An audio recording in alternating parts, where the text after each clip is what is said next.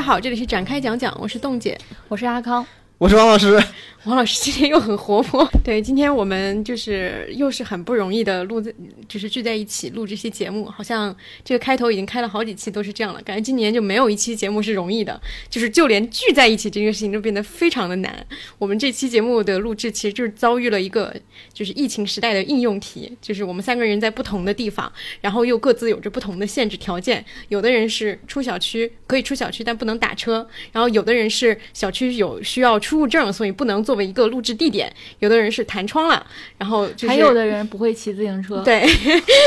这里面好几个条件它就都发生在我身上。交通工具。对，就只能采取一些非常奇怪的交通方式，然后就是好不容易就聚到了这里，然后一起来录这期节目。嗯，今天我们要录的这个长节目，其实就是之前在呃电视报里也提过的，就是我们会录长节目的这个《我的解放日志》这个剧。嗯，然后这个剧到我们录制的这个时候为止，是一共播出了十二集，它还有四集就要结束了。然后它整个的这个豆瓣评分我看了一下，好像还维持在九点二，但是它的打分人数不是特别的多。呃，但是有很多我们的听众应该都还挺呃喜欢，或者说是都在看这个剧，也也有很多听众想听我们聊这个剧，然后我们就今天就之前也一直准备说要聊它嘛，然后今天就一起来说一下这个这个剧，然后整个可能我们计划的是会分为大概就是大块的两个部分吧，一个是。呃，或者三个部分，一个是去讲，就是到底有几个部分，我也不是很清楚。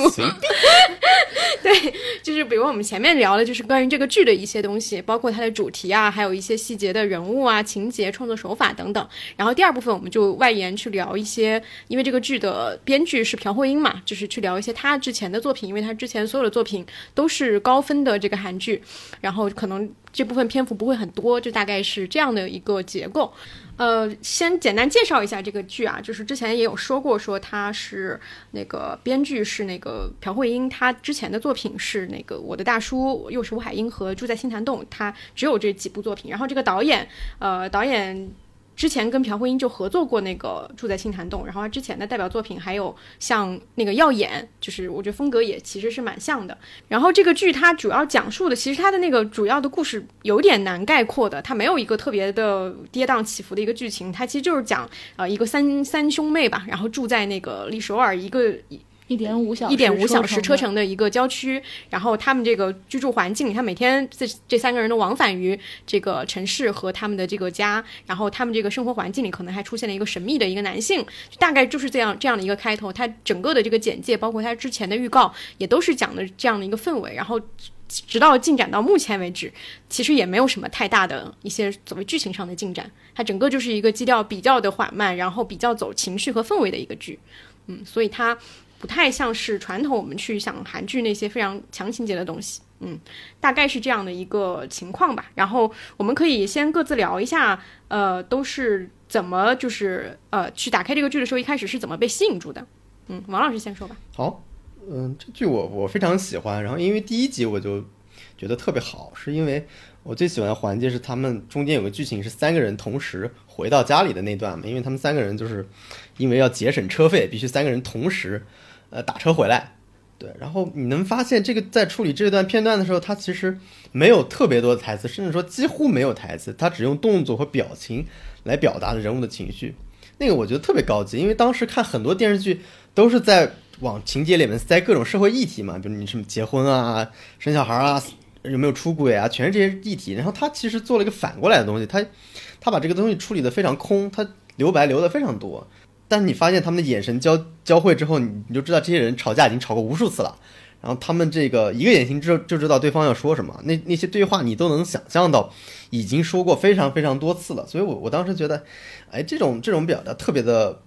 高级吧。然后我后来看那个，呃，孙锡九后来他有一个采访，就是男主角的这个演员，他说，就你有没有注意到第一集里边他一句话都没有说，嗯，就是男主角在一个电视剧里面第一集一句话都没有说，他说他花了四个小时从首尔过来拍戏，然后结果一句话没说，回去的时候心里很失落，就是这部剧的特点，就是我觉得他第一集就奠定了这部剧的特点，它是一个非常有氛围感，然后非常擅长用动作和眼神和人物之间的这种充满张力的关系去处理的这么一个剧。那到对我来说，这个很罕见嘛，因为电视剧通常不会这么处理，就它让我甚至让我感受到一些文学上的处理。我当时想就是，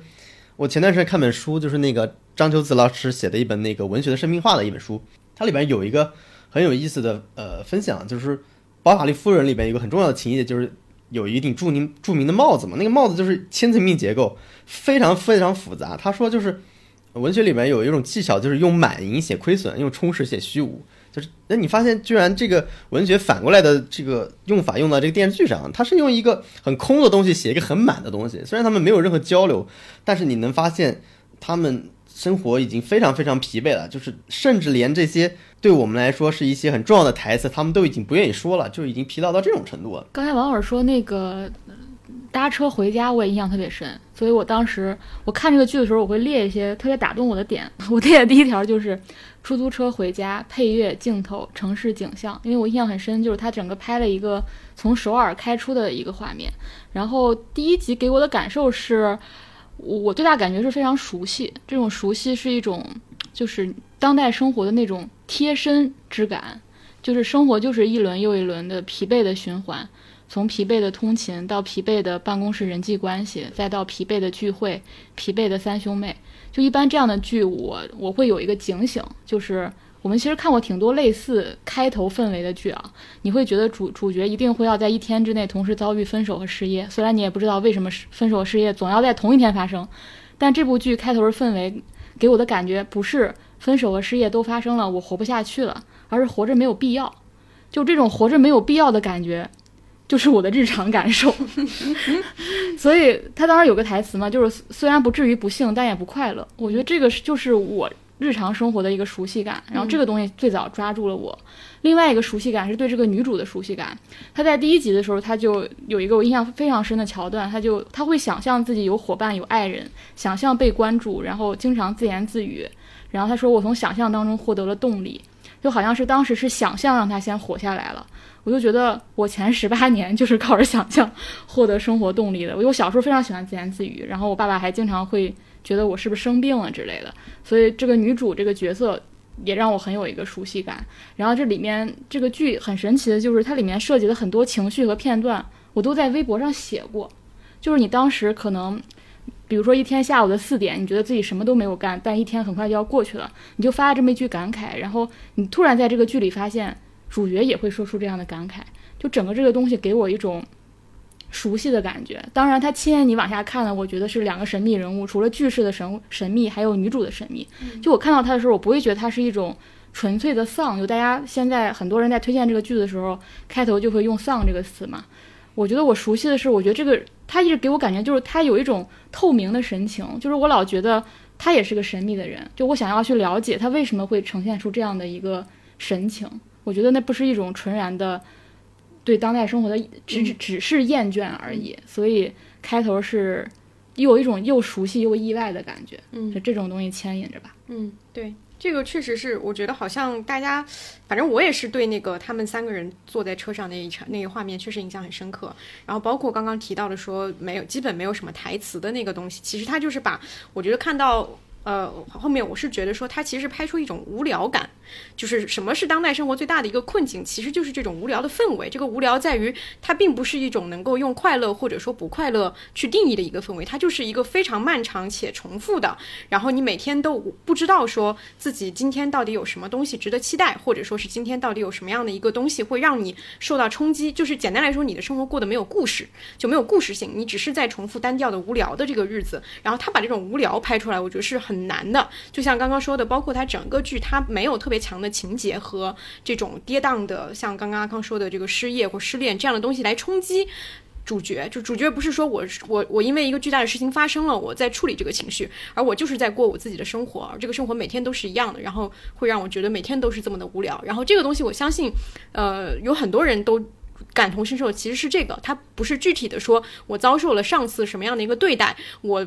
在爱情上是什么样的一个处境？他就是一个我独自待在地铁里，每天坐着通勤的那个电车上下往返，然后在那个电车上。有很多人其实你现在有很多人都在玩手机嘛，其实你不玩手机，就是你那个状态就是放空的，就是无聊的，它就是象征着你这一天的结束，是因为你在傍晚的时候回家，在清晨的时候出门，就你每天都是这样的一个状态，所以我觉得确实是在这一点上，这个剧捕捉的这个这个东西是是挺好的。呃，因为我们这个剧确实放到现在已经过了三分之二的篇幅了，就是可能我们对它的这个，就像最开始的时候说的，对对它的一些看法也会跟我们刚开始看的时候会不太一样，因为确实我们还是带着一些期待去看它的嘛，不管是因为它的开篇，还是说这个编剧啊等等。但是到现在为止，呃，可能还是会观感有一些变化，也可以说一下到目前为止的一个感受。这个点应该阿康最最想说。我说了，我感觉我此处会被骂，但是我就放心大胆的说，就是我因为前八集我是一口气看的，就是非常沉浸其中，甚甚至让我非常久违的获得了一种暂时暂时从现实当中抽离的机会。我已经不记得上一次我有这样的体验是什么时候了，就是你完全忘记了现实在发生什么，进入到这个影视剧的这个世界当中，尤其是在我们现在现实世界。兵荒马乱的时候，你打开这个剧，你好像一秒就能进入那个汗涔涔的闷热的夏天。但是八集之后，我其实有就是没有那么期盼了。之前那种盼望是不能停下来，然后还要去模仿剧中巨士买酒的这种行为。我觉得我下头了一个瞬间，我犹豫了再三，我还是勇敢说出口，就是劳斯莱斯的出现。对，就是劳斯莱斯有错吗？富人有错吗？我想了想。我我觉得可能会有人问我这个问题啊，我觉得放到韩剧当中，他就是有错。劳斯莱斯错在他太不是说他错在，就这个人是个富豪。劳斯劳斯呃劳斯莱斯错在太具体了，就是劳斯莱斯不是一辆车，它是一个符号。你由这个符号，任何人都可以编织出一个非常非常具体的叙事，具体到他消除了这个人物在前期给我萦绕的各种想象的空间，他的沉默，我对他的想象以及。我认为他和女主那个感情模式可能是一种我从未在影视剧当中所能想象的爱情的模式，但当劳斯莱斯出现的时候，我当时就有一种一切都完了的感觉。对，所以这两集我其实有点下头，但是我今天才看了第十二集，其实到十二集，呃，其实后面两集我就觉得又好一点，十一、十二又会好一点，因为。我的主线可能我现在更，我原来我原来不喜欢二哥，因为我当时说句式对我的吸引力就是男子无语便是德，但是我后来非常非常喜欢二哥，这会儿我们可以展开说为什么二哥很有魅力啊，就是我觉得到后面，我觉得那个大姐和二哥的线都非常有意思，对这个东西会让你重新燃起一个。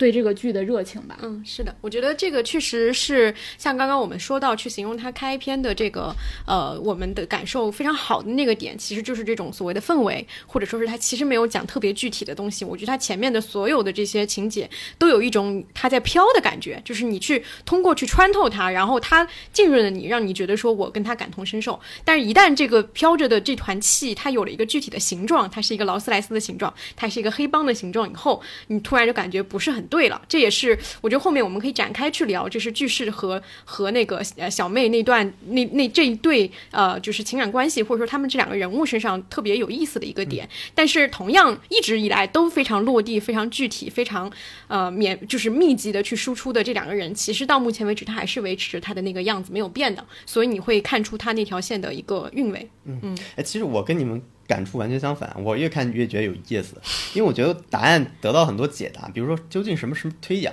究竟什么是解放？就我看到十二集后，我对这个东西的理解比一开始要，呃，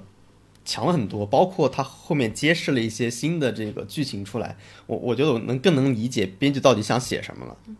对，这个可能是我们下面接接下来要聊的一个东西。好呀，那我们就直接可以去聊更具体的东西呗。我们可以先聊这个剧的相对主题性的东西啊，就是这个我觉得其实呃挺有意思的。就像刚刚有提到说说现在其实我们能看到很多的，不管是呃公众号或者说是其他的一些网友推荐，呃以及包括像豆瓣上或者说我看到有大家在互相安利的那个点，其实很多人都会说这个剧呃在于说它的一些细节描述或者说这些金句很精准的去击中了大家，就是有这种共鸣，像刚刚说的丧啊，或者说是类似的这样的东西，这个是很多人去呃去去去讨论它的一个。点，但是我们其实想讨论的就是说，到底这个剧它为什么会让我们这么的共情，或者说中国观众为何如此共情？可能它会有一些呃时代或者说社会的一些原因，也也是比较想讨论这个东西的。呃，我觉得如果为为这个剧找一个概念的话，我我我认为是活着，就是如何正当的活着，如何从疲惫当中解放。然后，因为呃，我只看了一个资料，其实就是编剧在这个剧的官网他自己写了一个企划案。他那个企划案就是网上有一个博主，他翻译的非常准确啊。他说他那个企划案，我我念一下，我我看完，我觉得跟我对这个剧的感受其实很贴合。他他他当时是这么写，他说活在世上有多少时候心里是真的舒畅，真的轻松。因为总是有着想要做点什么的想法，被不管怎样都要充实的对过一度过一天。的强迫所折磨着，不能随意利用自己的身体，情况也不能如愿以偿的进行，重复着枯燥的生活。明明也没有也没有什么大问题，但为什么就是不幸福呢？但即使这样，也不能说没有问题，既不是有问题，但也不是没问题。对，这只是一段儿，那后面还列了很多。就是我看这个剧的时候，感受我会想到很早之前，就是杨笠有发过一个。一一一张照片，那张照片就是他当时失业的时候，他也没有去做脱口秀演员，他那段时间就是在家里待着，然后每天都在看电视，然后他写在随便写在这张纸上的一句话，他说：“我感觉我就要腐烂，和这个房间和这个世界一起，直到发出一阵阵恶恶臭。”我觉得这种感受是我过去生活当中非常强烈的感受，就是到底什么是活着？活着的感觉是什么？这个活着不是生存的活着，是你的精神如何活着？然后在这个剧当中，我会看到每个人是用不同的方式在活着的，有俗世的，有真实世界的，有精神世界的。比如大姐，对大姐而言，这个活下去或者说这个要解放的东西是爱情；然后对二弟而言，可能这个东西是欲望。当然，这个欲望你可以说是车，可可能是某种社会地位。但到最后，我因为我看了他当时那个官网上对这个人物的一个简介，他其实最后也把这种欲望抛弃了。然后对三妹，我觉得它是一种更纯粹的活着的追求，就是更精神层面的。所以三妹的整个的很多部分会让我联想到宗教，呃，只是说不是严格的宗教，它可能更接近一种信仰。所以我觉得这部剧对我而言，它的主题就是如何正当的活着。嗯，你你你这个你可能通过的是不同的方式、不同的媒介，但你最终都要回，不管是这三个三兄妹，只是只是不同的方式，但他们都最终要回答这个问题。然后爱情也好，车也好，还是里面所所有的这种呃职场线也好，都是为了回答这个问题。对，我觉得我也看了那个企划案，它里面确实全篇在描述的那个感觉，就是首先它是预设了一个感觉，就是每个人都有那种我活着非常压抑，或者说我其实并不知道我困在一个什么东西里，但是我就是被困住了，然后我想要有的那个东西就是那种。畅快的说，呃，就是这就是人生该有的样子的那种释放感，但是这种感觉是从来没有出现过的，所以我不断的想要通过各种各样的方式去把我从现在的这个困境里面去拽出来。所谓的这个解放就是这个意思嘛。然后我觉得这个跟剧里面那个东西非常对应，就是那个解解放同好会。然后他是三个人建立的时候，然后有这样的一个东西，然后就有会有人不断的问他们说，你们到底要做什么？他们其实是没有任何的实质的东西可以给到对方的，就是我们不像一一些说我们要去呃，就是跑步啊，或者说是要看书啊，有一个非常具体的事情我们要去做，我们不知道要具体做什么，我们只是每可能固定一个时间在一起，然后可能大家分享一些非常零散的一些抽象的瞬间，就是整个都非常的抽象。但是在这个东西进展到后面以后，它就会变成一个其他的人也会来加入他们的。那个局面，我觉得这就跟这个剧的那个氛围会会很像，就是你要问他到底在讲什么，或者说他到底想要表达什么，其实是非常难描述的。但你一旦进入那个语境之后，你会发现，哦，原来他才是那个最大公约数，就是每个人都有那种想要被解放的感觉，它远比说每个人都想跑步和每个人都想看书那个要大，那是所有人都心里会占据的那一部分。然后这个剧就是想讲那个东西，所以它会变得一开始的时候非常难描述，但是你进入那个语境之后，就会很想要成为那个他们那个这个这个联联就是这个团体当中的一员。我当时就有一个很好奇的点，就是我一直很疑惑，为什么编剧要写那个街头颅的女人的故事，要写很多干农活的场景，要写那个青蛙爆掉的对话，要写芦写月亮，写芦苇，写季节变换，然后非常多的场景是在自然世界里面发生的。后来我想，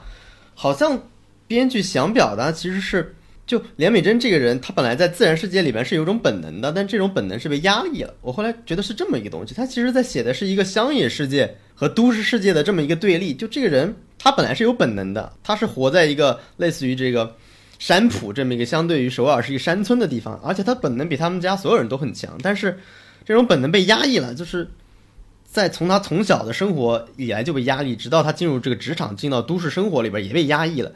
我在想。编剧写的这个解放，可能写的就是从呃寻找你的原始本能的这么一个解放。因为呃，我后来看，比如说，你看这个本能的觉醒，就是从大姐的第一个动物故事开始写的。就他写了非常多的这样的动物故事。你看那个连奇珍，就是他大姐，她第一故事说的是什么？是说蟋蟀鸣叫的时候气温是二十四度，他们也知道再过不久冬天就要来了，所以才会迫切的求偶。就是连这些小动物都都想着拥有爱情，这其实就暗示了一个动物求偶就是一个非常本能的东西。然后他又说那个接住用裙子接头颅女人的故事，然后他二弟说这个世界上没有男人会接受一个想要被斩首男人的头颅的女人嘛？但是你看那个连连美珍就是他三妹接了一句话说，如果是他也会接住的，这是一个你听起来一个非常原始的、非常的粗野的这么一个一个一个故事，但他又非常的像是一个原生态的带有力量感的这么一个东西。然后你就发现，他们活在这个山普市的这个人，包括有一个他们那个姐妹叫贤雅的那个人，他们说话非常像，说话的感觉都是，包括表达爱的感觉，都是一种非常粗犷、非常的奔放。我记得那个贤雅跟那个连其真、呃连美珍说过话，他说：“给我爱就好，我好饥渴，多多给我一点爱。”他感觉全世界的爱都满足不了我嘛。就他们的表达全都是一个流派出身的一样，他们所有人都这么说话，只有他们这个人是这么说说话的。但你看，进到都市里边，都市的人是不这么说话的。从连美珍的那个上司到他的那些同事，包括那个大姐的那两个上司，一个男上司，一个女上司，他们都非常的都市化，非常的已经被驯化成了一个有，甚至谈恋爱的时候都知道我们应该在。这个推拉的什么尺度是什么样的？我们应该这个人哎，今天你约我了，我我其实不应该今天答复你，我应该晾你几天。他们对这些是非常的熟练的，但其实你发现山普市的这些人其实不熟练的，他们是代表了一种在乡野生活的一种呃野性或者说本能存在的，所以他们感觉很痛苦，就是因为他们始终融入不了那个所谓首尔圈，所谓那个蛋黄地区的那种呃，就是所谓的文明的地方嘛。这个是我觉得。呃，非常有趣的地方，包括后来为什么，就因为从这个角度理解，你就发现其实存在了两种活法，就一种是扼杀本能的都市人的活法，就是他们目前想试图还去融入的这么一种活法；另一种活法就是保持本能的乡村的活法，就是我觉得是连美珍后来想解放的那个那个呃那种活法，就是选择解放自己就意味着重新回到乡野生活。后来我就明突然明白他为什么要说青蛙爆掉的事情嘛。就是他说那个事情，你看那个巨石眼珠子都快掉下来。他说你很你真的令人害怕。我理解这害怕的意思就是，巨石这个时候突然发现这个女的身上力量是非常强的，她不是所谓的都市的那些女性了，她是具有大自然本身孕育给她的一种非常强的一种能量。然后，呃，有一次不是他还那个就巨石发现他冲那个野狗叫嚷嘛，把那个野狗赶走了嘛。就是你发现，就是连美珍保护巨石的这种天性，你想想。我当时想，什么东西能把狗赶走？那就是狼嘛，就是你赶走一个野狗的女人，就是非常的，呃，有生命力。对，有生命力，迥异于都市的女人的那种，那那种能量。就包括后来说那个山羊，他们说山羊会自己吃掉，只是会交换吃掉，对吧？就中间有台词，我觉得基本上点题了，就是呃，句式说。你应该扼杀你的本能，你应该去都市生活，摧毁你的本能，这样你就不会说什么青蛙爆掉的话。你应该学学其他的女人，煞有介事的说些无聊又肤浅的话，说到令人厌烦为止，说到让那些男人厌烦为止。本能尚存的女人很可怕，所以他说的这个人很可怕，是这个意思。就是突然发现雷美珍这个人是一个，本能太强的人了，就是他甚至强过一个句式。我理解他这个人物其实是现实社会里或者通俗世界里的一个黑暗世界里一个王者了。就对于这么一个人来说，他都能感觉到这种能量令他害怕，所以我觉得这个是。呃，可能是理解这个东西更核心的一个一个点，就是他要慢慢的把遏制他这种本能东西解放出来。就包括我们看的最新一集，他已经进化到了见到可爱的东西就想一口吃掉了，是吗？就 是就是，我觉得这句话意思就是他可以按照自己想要的本能生活了。然后那个句式就说你现在可以什么都说得出口了，就觉得这个人已经完全放开了嘛。就包括我们的我我自己很喜欢那个捡帽子的那个跳远。就你你，它其实是一个情节上的爆发，但你看，那个跳远不就是一个充满野性和本能的世界吗？就是帽子飘到那边了，那我跳过去捡起来不就好了吗？那我我干嘛要绕一圈，对吧？就他的二哥的想法，就我可以绕一圈把那个剪掉。那对于比如说动物的想法，那我就是把那个东西捡过来就可以了。所以所以你看，他去写春天，他为什么要反复写天气变凉，季节从冬天到春天，能不能看到月亮？我觉得都是跟大自然有有非常强烈的这个。这种这种关联的，包括我后来想，哦，那个可以放到二弟讲，就是二弟他觉醒的时候，我觉得是他是通过拉屎突然发现了那个呃车钥匙的，就我就我甚至觉得有关联，但可能有点牵强，就是也是一个人的本能，很自然的一个东西。就包括后来，嗯，他们俩最后不是在那个芦苇荡里还还那啥了吗？就是你看 那个那个编剧朴编剧，他为什么经常写这种大自然的东西？就包括他们俩。做那个事儿都是要在芦苇荡里面做，他会把这些东西都安排在一个非常自然化的一个一个环境里边，就去激发他的这些。我想起了红高粱。你发现没有？他在《又是吴海英》里边也让男女主角在一片大草地里边滚来滚去的。就我不知道这是他的爱好呢，还是一个有象征性的表达，可能没没有想象那么复杂吧。但我是觉得他是有充满这种意象的，就是呃乡野的这种意象，乡野的这种对于人的本能的这种呼唤的意象吧。就包括其他的两个，就是连家三兄妹，其他的两个人，我觉得也是有这种意向的。我觉得刚刚王老师说那个点，其实是会跟现在很多我看到的，嗯，不管是差评还是一些主流的评价，会不太一样的一个点，就是反而是这个人物身上的，刚刚说到的是其实是他的生命力嘛，但是很多人其实进入这个故事的时候，对于这个人物的评价和。呃，包括一些安利的时候，对于他作为主角去表达的那些状态，前两集的那些前前几集他在地铁上那种心理活动和那种内心独白，对他的那个归纳都是觉得说这个人是一个，首先他是一个不合群的人，然后他是一个。甚至有人会归纳他为社，他是一个社恐的人。有人会觉得这个人物过于的也是这么对，过于的懦弱，然后过于的逆来顺受，他不愿意去反抗呃任何，不管是他在呃工作当中他的上司对他的一些啊态度，还是他的同事。对他的一些就是一开始不是很合群的一些一些一些东西，就是充分体现了他们是两种不同的人嘛。他第一场戏就是在那个酒局上嘛，所有的人就是前几集的时候都会觉得这个女孩是一个可能像是一些日剧里面比较常出现的那种白领形象，就是我是一个便利贴也好，我是一个小透明也好，都是那样的一个形象。但越到后面。他从他开始跟巨石提出说你你你来推扬我，对你来崇拜我，那个时候开始，其实他这个人物身上的那个东西其实就展现出来了。我想觉得关对关于这个人物身上比较明显的一个点就是他，我觉得他一定不是一个社恐，他不是一个说我是因为无法是呃无法接受或者说无啊他不他是无法接受，但他不是说我是因为嗯是一个弱者的那个姿态。处在你这样的一个都市生活里，我觉得不适应。他其实内心里完全就像刚刚可能王老师说的，就是他其实完全看不上这一套规则。他想要的那个东西其实是更加的呃超出常规的，超出这些就是日常生活的。我这么一说，我想起来有一个情节，我觉得很有意思，就是他们那个就是也也是之前跟朋友经常会聊到的一个情节，就是有一场戏是呃他在那个。公司里，然后他们的女同事，女同事都计划要一起去旅游，然后他们用公司的那个打印机打印了那个旅游的那个计划，然后他去拿那个其他的打印资料的时候，他看见了那个东西，然后他就放在那儿，然后结果领导过去以后就发现了那个东西，就发现了这些同事在一个是有私下旅游的计划，一个是有呃就是用公司的这个公用的这些东西去做你自己私事的那个行为，就这个举动我觉得非常有意思，有很多就是我觉得呈现了连本真身上一些很多的。可探讨的地方。就是你，如果你是一个完全的逆来顺受，或者说是一个很弱的一个人，你其实潜台词你是个老好人，你不会做这样的事情，你可能会把那个东西悄悄的盖上，你把它掩盖一下，因为你知道其他人你看见了，其他人也会看见，这个人有可能就是你的老板，你完全没有必要去做这样的一个行为，但他就任他放在那儿了，就是他，我觉得他甚至是可以解读为他这个他这个动作就是有一点故意的，或者说他其实就是呃。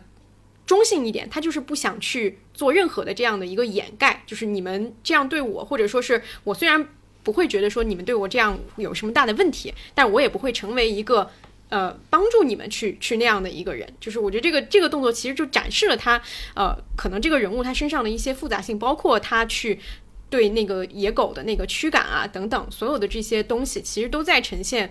他这个人物完全不是一个传统意义上的，不管是一个社恐，或者说是一个呃非常弱的一个形象，他不是一个由弱变强的一个故事，他只是把自己内心的那个想要吼叫出来的那个东西，声音不断变大的一个过程。就我对他最震撼的一个，也是我最喜欢这这部剧的一个原因，就是他对句式说出的那个“你能不能崇拜我”，我是很很震撼。首先，大家都不知道那个崇拜什么意思，包括句式本人在片子里边还拿手机查什么叫做崇拜嘛，就所有的观众都不知道，因为我们原来看到的所有片子里边都不会这么写。就我写一个都市都市女白领，可能有社恐的人，那社恐的人是不会提出这么一个很奇怪的、很突兀的，然后令人就是很不适的这么一个举动的。就我后来想，为什么他会？提出这个所谓的崇拜，就我在想这个崇拜到底是什么？就你就发现这个呃，连美珍可能她从小就是习惯了一种对等付出的关系，就是我爸妈养我，那我要就在家里面。你看她是家里面唯一一个干农活干得非常勤劳的，然后就是我的工作，既然你付了钱，我就要完全的工作。我谈恋爱也是，你给我多少东西，我也给你多少东西，这就是我们日。我们现在的都市人类经常做的一个行为嘛，就是你给我多少，我给你多少，这就完全对等的这个关系嘛。但我觉得他已经厌倦了这种关系，这就他想从这种关系里解放出来。他就那什么东什么一种关系跟对等的关系是不一样的，那就是完全崇拜的关系嘛。因为完全崇拜的关系就是绝对不对等的，就相当于人和神的关系。那但是他其实我不觉得他是有宗教信仰的人，那他怎么去建立这种完全崇拜的关系？他就只只能找巨石说。你可比崇拜我，那我们之间其实就不对等了。我们不用去玩那些，那剧里边也提到了嘛，经常他已经不太想去做那种短信里的推拉那些事儿了。虽然他姐还在做嘛，呃，他我觉得他那那那个就写的非常漂亮，就是说我需要一个人来完全的占据我的心里，或者崇拜我，或者把我的内心充满都可以。只是因为他不想再以过去的那种姿态去生活了，那是一种都市人的属于都市人的精致的被驯化过的生活模式。这个是我看到那个我我我对他的一个理解，我觉得至少在从编剧、演员和导演他们三方都对这个东西达成了一个一致，才导致了他们俩的那种之间的张力是非常强的。嗯，就是他们的这个情感关系，呃，目前为止是一个大家讨论比较多的一个点嘛。甚至我觉得到现在有一部分的观众，他其实可能并没有进入我们刚刚前面说的那种整个故事的那种抽象的精神的那个氛围和表达，他主要追看的就是这一对。CP，甚至有人在讨论说他们的结局什么之类的。对，就一开始很多人感觉，比如我自己也有感觉，他们他们俩之间的性张力是很强的嘛。嗯，就好像，呃，就是因为那个，呃，句式穿的很破，但是很破，一直，因为他那是一种精心修饰过的破。我看过后续花絮，他拿那个孙七九拿个小剪刀一直在剪他那个 T 恤，就是很很精心的修理他那个 T 恤。按照我我后来总结那个自然的观点，就是我觉得他就是必须要。保持一种乡野的这种特质，才有那种张力出来。他们俩之间虽然有那种性张力，但是这种性张力不是一种，不是那种诱惑欲望的张力。它甚至不是，我甚至觉得它不是圣洁的那种那种关系，它是一种非常自然的、很纯粹的东西。就是，就他们俩站在一起那种美，就是是它不会产生邪念，但会有欲望，嗯，就是大自然本能的那种欲望会有。怎么感觉又像红高粱？对他真的，你没发现他们的场景经常是在一个。呃，野外或者是那个他们家里面，就是要么就是有那个风，要么就是有月光。因为这个月光在这个剧里面至少出现了四五次。第一次是他们俩，嗯，第一次见面就是后来回忆时候，呃，他在那个车站上把他喊下来，他下来时候那个墙壁上写个 moon，嗯，这是第一次月亮。后来是他们俩喝酒有一个月亮，还有一次是，就是那个镜头切换到二零二二年的时候。那那个孙七九又回去当黑帮老大，然后天上也是在看月亮，就是月亮出现，好像我理解是出现他们每次出现在关键情节的时候都会出现有那个月亮，对，就是这种自然的元素，包括那风。他说我第一次住到了一个，呃可以看见月亮、能吹到风的一个房子里边儿，因为他原来在他那个呃俱乐部里边儿，白天是看不到任何月光的嘛，他他是在一个很封闭的环境里边儿。除了他们的演技之外，我觉得编剧在这方面的设计是非常非常有意味的，所以导致了大家可能在以前的电视剧里没有看到这么一种人物关系，因为他们始终也没有做更进一步的接触，所以这种张力一直保持到第十二集还是第十一集的时候，他们俩才有第一次接触嘛。嗯，对我觉得他们俩的感情最开始非常吸引我的是，就是我觉得当今我们看到的所有爱情模式都非常狭隘，就是完全只在两个人之间，而且变得非常的具体琐碎，然后只和经济学、社会学、心理学相关，从来不会和艺术、宗教、文学产生关联。然后他们之间的感情最最最早吸引我的，它是一种僭越权力结构的爱。嗯，就是我这里说的是一种文学性的爱情，不是说我在鼓励说我们现实生活当中嗯，所谓倡导那种平等尊重的两性关系。嗯就是我特别不喜欢看，我不喜欢在影视剧当中看到门当户对、棋逢对手、势均力敌这样的关系，因为我觉得所有让人心惊肉跳或者是摄人心魄的爱情，就是一定是对权力结构一种僭越。嗯对，然后我特别喜欢在爱情当中看到这种僭越。最早吸引就是“推仰”这个词一出来的时候，我当时脑子里就是他把那种权力结构给颠覆了，因为我觉不管是这种非常明显的男和女的这种权力关系，还是说我我知道句式一定是有一是一个神秘的人物，然后在前期的时候，你觉得这个女孩一直是一种压抑隐忍的，连上司说她做的不好，她都要哭一场的一个比较软弱的一个情况。然后她说出“推仰”这个词的时候，你你你第一瞬间就是这种。你之前看到的对她的想象，还有这种男女结构完全被僭越了，所以当时觉得三妹和句式在玩一种游戏。我觉得这种游戏你可以说是人神扮演的游戏，也可以是就很类似 SM。对所以为什么才会有性张力？嗯，就是因为 SM 就是这个样子的，嗯然后就给你看到一种好像是女王和她的裙下之臣的感觉，所以我很喜欢看这种权力的翻转，就是不是你一一眼渴望的关系。然后我会想到，我不知道你们有没有看过一个电影叫《魅影逢将》，嗯就是。呃，他是一个，就是他主角就是一个人，就是个女服务生，然后这个男的是就是一个算是英国最好的一个服装设计师吧。然后那个电影就一直在探索他们关系的一个边界，就很多人看那个电影的时候会觉得非常的不适，会觉得这种关系非常的病态。但是对我而言，我觉得这种关系是极度性感的。嗯然后当时那个我我当我我本来尝试想写了一段想去描述这个关系，后来我看到那个豆瓣的那个就是短评里面有个点赞最多的，就是我给大家念一下，就是你可以体会到说这种权力结构被僭越的时候，那种爱情带给你的这种。颠覆的感觉吧，就是他当那段这么写的：他强大的自我固若金汤，毫无破绽，针扎不进，水泼不进，方圆百米无人可进。他用毒药将他拉下神坛，制造他脆弱需要倚靠爱与关照的时刻，使他回归幼童。而他作为一个宽宏大量的爱的施予者，将自己在他心中的排名从替补提升到必要，借此他真正进入了他的生活乃至人生。而这最终成为了二人默契的调情仪式。就是后来这个女服务生每天给这个男裁缝吃毒蘑菇，嗯他们所有人都知道这个是毒蘑菇，然后他还是要吃下来。就是在大家看来，这是一种病态病态的感情，但其实那是他们的非常默契的一种调情。嗯就是我不知道我能不能描述这种很怪异的感觉，就是我很喜欢在关系当中，就是看到这个部分。甚至我之前不是采访老王和小猪的时候，大家不都天天说老王 PUA 小猪吗？嗯但他们，我采访他们的时候，我觉得他们爱情故事里面有两个非常意味深长的桥段，就很像我刚才讲那个毒蘑菇的故事，就是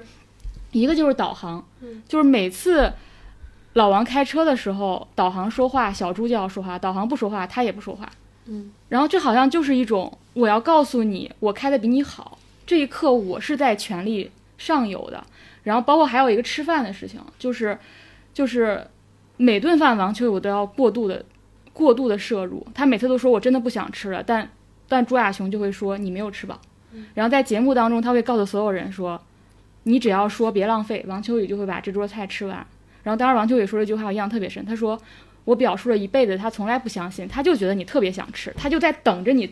那一刻，等着让你吃的那一刻。所以我觉得这个里面就是我们想象中这个关系，就是这个男方永远在 PUA 这个女孩儿，从来没有想象过一个角度，是不是这个女孩儿也在控制着这个男方？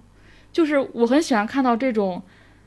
就是你认为的一个一层表象，一个女强呃不是男强女弱，然后一个非常坚固的权利，但其实有另外一面，就是当巨士和这个三妹走在一起的时候，没有人会想象到说，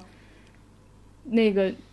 发号施令的发号施令的是。是那个女女女性。我觉得这是这个爱情关系特别吸引我的地方。然后你们有没有注意到，就是就是在闪回的闪回的过程当中，就是他们俩其实第一次见面的时候，那个三妹的那个形象非常像一个圣母玛利亚，嗯就她当时是戴了一个帽帽子，嗯然后又是那个配色也很像，就是，然后那个那个圣母玛利亚，你你你如果它里面就有一个崇拜这个词，它还会讨论说基基督教里面用崇拜这个词是否合理，还是应该换成敬仰，还是什么词，就是不能单纯的用一种崇拜。就是我我因为我不懂宗教，我没有一个就是我觉得严丝合缝的对照说这个女性是，呃，比如她就是圣母的一个形象，还是怎么样的。就一个具体的表意，对，它没有一个具体表意，但我我总觉得这个东有一些关联，对，嗯我觉得就是我跟你想法一模一样，而且 这个就是朴慧英会写的东西。他在写我的大叔的时候，他其实就构造了一个很奇特的关系，他们俩的权力关系完全不对等。嗯就是那个李治安和东勋的关系，其实就是一个在正常人看来非常奇怪的关系。一个年龄那么大的一个一个一个管理者和一个类似于派遣的一个公司职员，对，派遣一个而且年纪很小的一个年轻女孩儿。嗯，但你看那个最后他们俩的关系是什么样？有句话我还记得，我印象特别深，他就是李真说的，他说：“你不敢碰朴东勋，我会杀死任何尝试的人。如果有人毁了他，那就是我；如果有人救了他，那也是我。”就他们俩以一种非常奇怪的方式彼此痴迷，就你不可。找不到任何一种定义的方式，你说柏拉图也行，但他就是一个非常怪异的方式，任何一个在一个主流社会里你找不到的方式，呃，彼此痴迷，然后融入了彼此的生活。你甚他其实这个朴慧英编剧很擅长，就是给你怎么展示这种关系是如何建立的。就这两个人其实是彼此的保护者。那在这部剧里边，就是《解放日志》里面，我觉得这两个人就是你可以说相互的救赎者也行，就是说。呃，相互的成为对方的神也行，就像你刚刚才刚说的那个，我我印象也很深，就是那个闪回太重要了。就闪回的那一段，你才知道巨先生从一开始就被这个连美珍救过一次了。嗯，而且他也知道他是被连美珍救的，所以你去这个回过头来，你看巨先生看美珍的眼神，他其实知道了，他认识这个人，他知道这个人其实救了他的命，就是救了他肉体上的一命。就但那个时候他已经对他有一种，就我理解为什么会有圣母的那个形象出现，那就是一个他眼中的他或者他想象的连伟珍的形象就已经出来了，就是他这个人就是救过我，而且他为什么有这种感受，是因为他不是那个他意外导致他前女友死了吗？就他本身就是来来赎罪的，他说自己就是来这个体会不幸的，就好像有句话说怎么说来着？好像就是为了阻挡我走向我走向来的不幸，然后减少我能感受到的幸福。他好像就是来，这是典型的一个我就是来赎罪的这么事儿。那他赎罪第一步其实就是已经把呃美珍当成了一个可以供他祈祷或者是什么样的一个人了，但是美珍其实不知道嘛。他说你要不就是对你你来崇拜我，所以他们变成一个互相推演、互相崇拜的东西。但其实对巨石来说，它是有一个呃赎罪的理念在里边的，甚至然后这个理念甚至是更深层次的，比比我们的理解更要更要早、更要呃深入。就是因为你后来看，他其实连美珍救了巨石三次，第一次是那个。就是那个火叫他下车那个救了他，第二次是那个从野狗那个地方救了他，然后第三次可能就是把他从这种生活里边拯救出来了。呃，从观众的角度来说，大家真的可能已经看腻了一个相对传统的爱情的模式了。嗯，他就是我们真的需要一个更新型的模式去构建我们的关系。我甚至觉得可能爱情都不重要了。所有人现在可能是希望通过各种方式去构建一种亲密关系，但这个亲密关系可能是一种未被定义的亲密关系。比如很多人可能通过语言。这部剧里面可能很多就是通过动作和语言对话来建立一种亲密关系的。你你你你都可以不把他们俩之间关系称为爱情，你就是说大自然的本能，我觉得就可以。他们就是一个按照完全按照本能做的一件事儿。那这个就是一种我觉得呃新型的让现代人可能觉得更加舒适的关系。就比如说，是不是原来的爱情对于现代人来说负担太重了？就是我们谈论爱情的时候，我们要谈论到婚姻或谈论到家庭，我们要背负多少东西。这就是传统结构，是首尔人需要谈的，是吧？需要开什么车，是要，买多大房子，然后是不是住在首尔市，就两个经济道分别在南北的人是是不是就不适合谈恋爱了？这是一个传统的这个呃婚恋的关系嘛。那现在是不是呃编剧来说，我现在不太考虑，或者是大家不太接受这种东西，认为很累，我们可能需要一个新型的关系。那他提出了一种新型的模式，但只是这个模式大家不一定接受，但至少在一开始，他对每个人的吸引力还是很大的。就是这种东西在传统的那个恋爱关系里面是出现不了这种张力的嘛。就这种这种环境，就是两个人坐在月呃这个月亮底下，或者坐得很远，然后互相的喝酒或者谈话的那种状态，可能传统的恋爱关系里面是出现不了的。这个是我觉得特别吸引人的地方。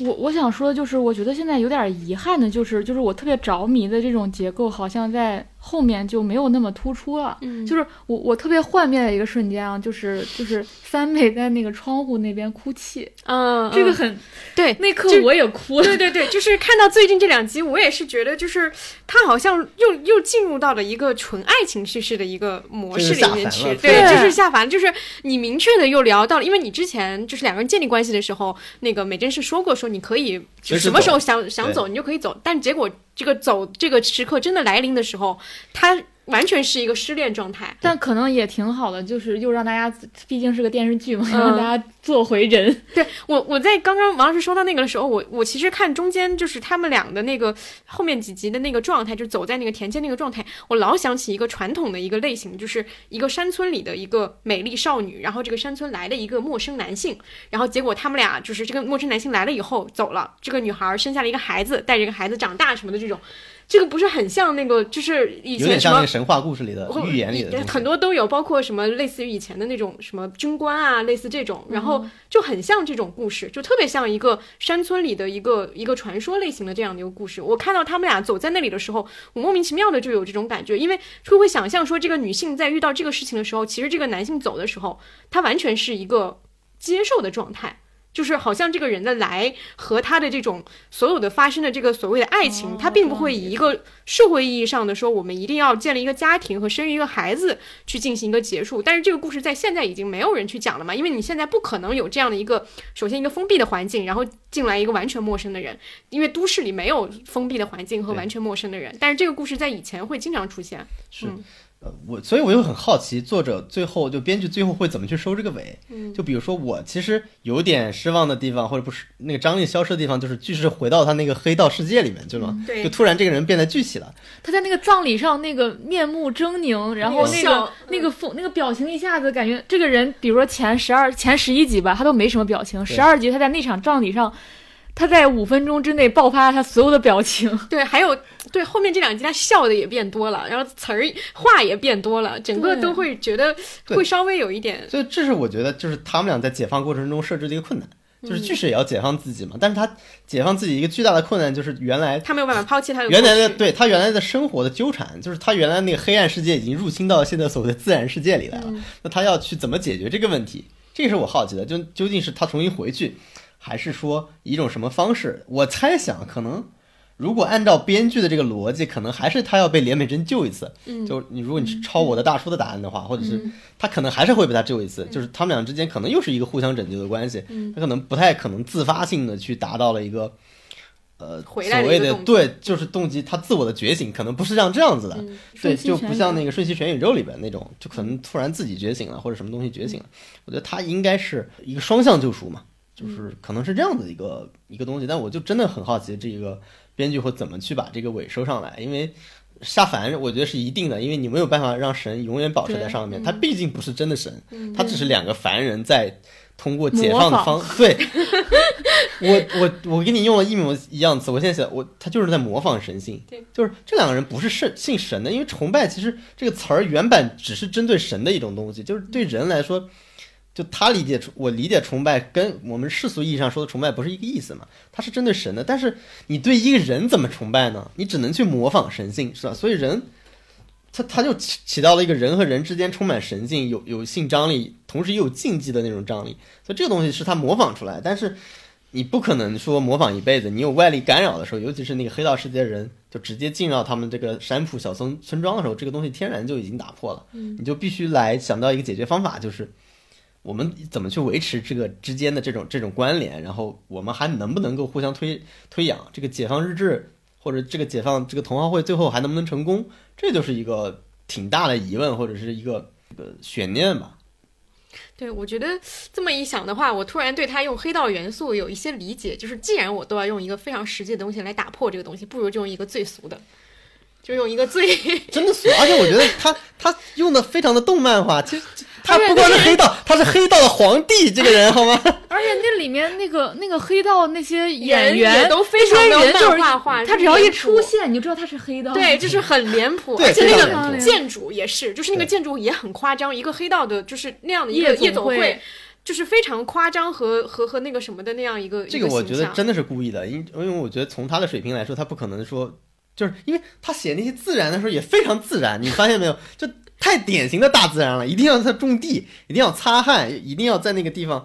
外面喝酒，就是特别自然，就也像是漫画里呈现的自然会呈现的自然。跟一个就是最原始的一个乡村相对应的，就是一个高度人际化或者高度那样的一个环境。对，但我我我有一个想法啊，就是我觉得他写那个那个田间的劳动是为了跟那个都市当中的劳动做一个鲜明的对比，因为它里面有句话，他说睁开眼就在劳动嘛。就是我们现在理解的劳动已经是，就是我活着就是从事服务业，我要服务我的老板，我要服务所有人，让每个人都，就是你那个劳动已经不是那，就是不是我们最初定义的那个劳动了，变成了一种，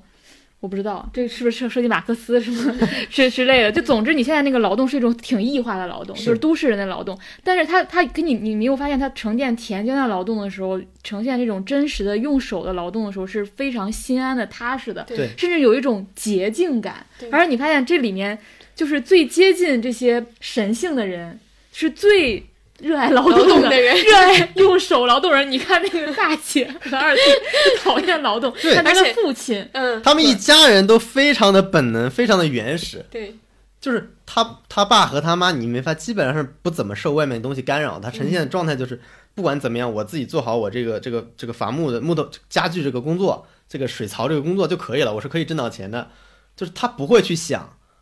就是他不会想再发展，他没有那个生产资料再发展，他就是非常原始。对，非常原始，就是小农经济，就是自给自足的这样一个生活状态。我觉得他写这整一整整段，就是对应着那个首尔的那种经济运作模式。很很明显，就是他们在这里干活的时候是没有人说话的，然后在那个二哥干活的时候，旁边有一个叽叽喳喳的女同事一直在聊，一直在聊。然后还有一个嗯一直在聊指甲呀、什么泳衣啊、什么所有的话题都充斥在你的那个都市生活的那个对工作环境里。对，这个就是我刚才说的都市世界和乡野世界一个对照，就是非常多的对照。你一旦想通了这个问题，你就发现这个对照特别多，就几乎是对着写的，就连角色都是对着写了。你包括他那个连美珍的那个上司，就是典典型的一个异化人的代表，他他甚至把异化写在脸上了，他几乎就是在干这种事情嘛，就是在压榨人，在剥削人。我觉得可以再聊一下巨石这个人物，因为这个人物，嗯，就是大家，尤其是女观众对他的那个反馈，其实还挺多的。女观众讨论她，其实会比连连美珍要多，因为，嗯，这个形象我觉得还是相对比较的特殊。一个是像刚刚说的，她前面第一集什么话都没有说过，一句台词都没有，包括他这种劳动的形象，一个神秘的一个身上可能有一些什么故事的一个一个形象，就是整体都还是比较少见的，在这样的一个就是电视剧的这个这个类型里面。尤其是穿的很邋遢嘛，他那个衣服给拉的乱七八糟的，就对很很少有这样的形象，但是你看起来却不觉得不舒服，对吧？嗯对，但是因为他之前的一个被大家讨论那个角色，就是那个《Melo》里面那个导演嘛其，实那时候衣服也是破烂的，也是破烂的，就是也是那种就是不怎么修边幅的。他也是一个在那个里面，他也是一个不怎么遵守社会规则的那个人。但是我觉得跟这个还不一样，就是那个里面他是一个。相对比较游刃有余的一个形象，就是我我我按照这个社会的规定去做，不管是我的工作还是什么，只是这个钱要怎么花，我的日子要怎么过，是我由我自己去安排的。然后我有我自己的一个说话方式和这个生活节奏。但是在这里面，他其实是一个背负感很强的人嘛，就是他前面到底发生了什么，大家是不知道的，因为他有了那个前史，所以才造就了他现在开篇的那个那几个行为，然后这些行为又让大家觉得说，哎，这个人很特别，就不管是他喝酒，呃，就是买两瓶，然后再买两瓶，什么就是两杯，然后坐在那里一一动不动，然后看着天黑，什么类似这种，包括很沉默这个形象，都是其实是他有非常浓厚的一个前史的一个说明。为什么很多人觉得他一动不动坐在那就很性感呢？包括我看很多人有句话有有个评论我印象特别深，他说孙喜九很努力的在那个小眼眶里面转着他的小眼珠子，然后他是充满爱意的在说这些话的。他能不转着吗？我想说，就是我觉得这个所谓的性感这件事情，我觉得跟演员还是很有关系吧。嗯我觉得还是一部分还是这个演员的那个气质加成。而且我一点儿都不觉得他邋遢。就从王老师，我们我们第一次在私下聊的时候，他用“邋遢”这个词，我就觉得很奇怪。我就没有一我没有一丝一毫感觉这个人很邋遢。对，这就是厉害的地方。你换一个人穿那个衣服，一定是邋遢的。你换张震穿也不邋遢，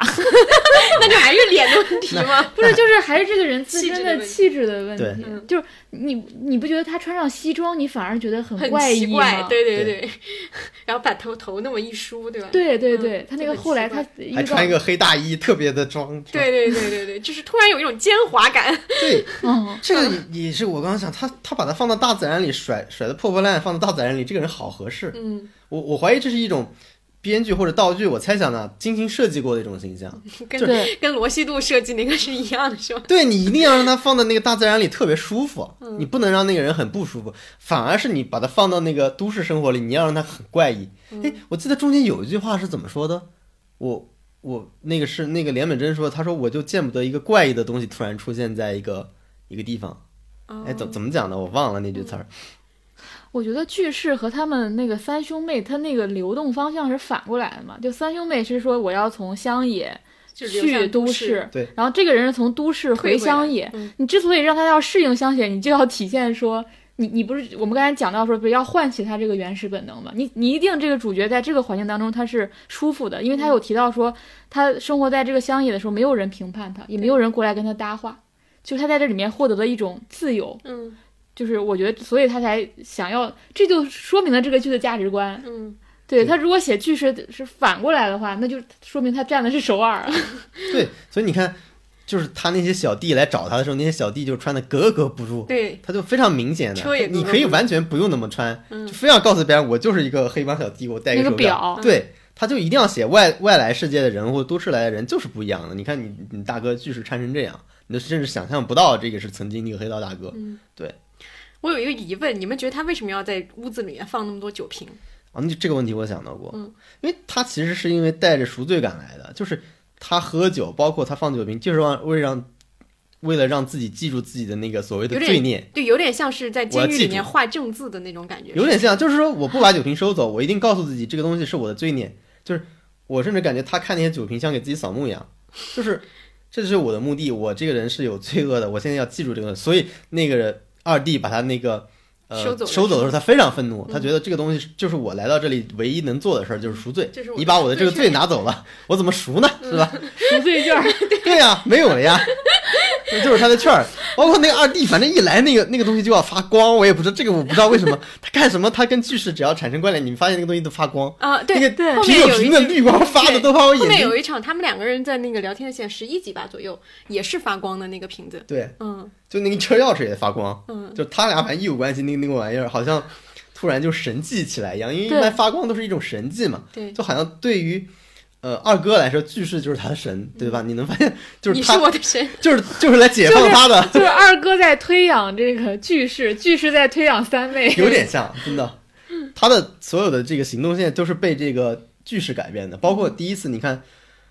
句式跳过去那个之后，他开心要死啊，嗯，然后就哇，你说不知道我今天见了一个人，对对对，就是，然后最后他自己还试去试着跳一下，嗯就是他的改变很多都是句式给他的，那后来有一次，他把那个瓶子还是处理了嘛？嗯。他处理那次是因为什么呢？为什么那一刻他的赎罪券可以卖出去了？我理解就是他觉得我有美珍了，嗯就是我可以有新的方式去，赎罪了，对我有告解的对象了。因为我理我记得那一段是不是已经在他把他自己的故事跟连本真说过之后了？好像是的。对，因为那个是之前是之前我们不知道他前面的故事，就就是就是他之前到底因为什么东西跑到这里来，但后来他把这个说出来之后呢，这个事儿其实已经就相当于被解决了，或者说，但我忘了是不是美珍又跟他说过什么话了。我觉得我们特别像在做阅读理解，我我浓浓的充满了大可不必感。这个编剧的作品值得做阅读理解，而且我觉得我们应该没有说的很过分，没有像二十五、二十一那种颜色混在一起是个什么颜色那种阅读理解。好，那我们可以继续聊一下连昌熙这个人物，我觉得也是确实挺有意思的一个人，因为我觉得最有意思的一个点是，我会发现看花絮采访里面，他是最贴近演这个角色本人的一个人。就他们所有人在看那个就是回答问题或者说做反应的时候，就是就是经经纪人是经纪人，李艾是李艾，然后孙锡九是孙锡九，但是只有他还笑脸唱《新娘回答问题，其他三个人都在笑，就是都在都有会会被他那个回答就是有点笑了，就是觉得说他简直太沉浸那个人物了。我觉得这是这个人物很有意思的一个一个一个点，可以讨论一下。其实这是我最喜欢的一个角色，因为他也是山浦协会里边的嘛，就是他其实也承担了这个家庭里边的自然的本能，但他其实压抑的是更多的。就我一开始觉得他压抑的本能就是他从来不承认自己欲望，因为中间我记得有一集是他那个跟他同事喝酒，那个同事很明确的告诉他，你看你。就是你是没有勇气面对自己欲望，你也想成功，你也想赚很多钱，但是你以各种理由逃避嘛，所以你为什么非常讨厌你那个隔壁的女同事？因为她做了你想做但没做到事儿，嗯，对吧？这就是他的欲望，我理解这就是他经常把自己压抑的一件事儿，就是他不承认自己的欲望是可能是这些东西，所以他就变成了一个，呃，我一开始理解他觉得他就变成了一个向生活发问的人，就是那个，呃，金鸡倒是蛋白，十二蛋黄这种话也是他说的，然后他就一定要对时代有洞察，包括他经常他他训他他姐姐，就是说你看说出一大套理论，然后能还能在外面点评他爸嘛，虽然他在他爸面前从来一句这种直直面的这种。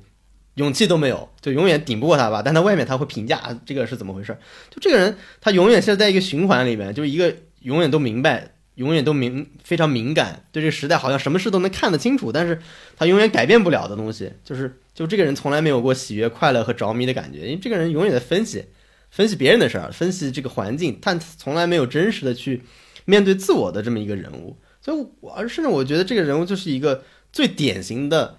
呃，你像巨石和连美珍，我觉得我们社会里很难找，但是二哥太多了，几乎大部分人可能都是二哥，我们所有人可能都是二哥，就是就是一个，我当时想的就是那个卡瓦菲斯写的特特洛伊人那本那那首诗嘛，就是当他想提起勇气反抗的时候，就是看到阿卡琉斯从这个战壕里冲出来，他就是他爸从战壕里冲出来，冲他一喊，他立马就吓呆了，就是这个人永远就是往后退的。就是他，你看他做的所有事都是要别人去帮他做，就是他需要那个他那个女生朋友去帮他打电话去告诉那个超市阿姨说，你不要跟他每天跟他聊这么多了。他唯一的一个开始真正面对自己的欲望，就是因为那次意外，他借那个厕所拉屎，因为发现了 因为有拉完屎的那种畅快感，然后就发现了那个车钥匙，然后就像一个面对神灵一样，面对巨石去祷告说，你你你要告诉我是不是真的有这么辆车，不要骗我是吧？就是你看他。对他来说，这就是一个呃非常神圣的这么一个课。他终于自己做出了一个决定，说我要面对这个欲望，就是欲望就是我要这个车。就是你觉得这个欲望是一个很现实的欲望，对，但对他来说，就是他真的第一次面对了自己，我想要这个车，我想要这个车去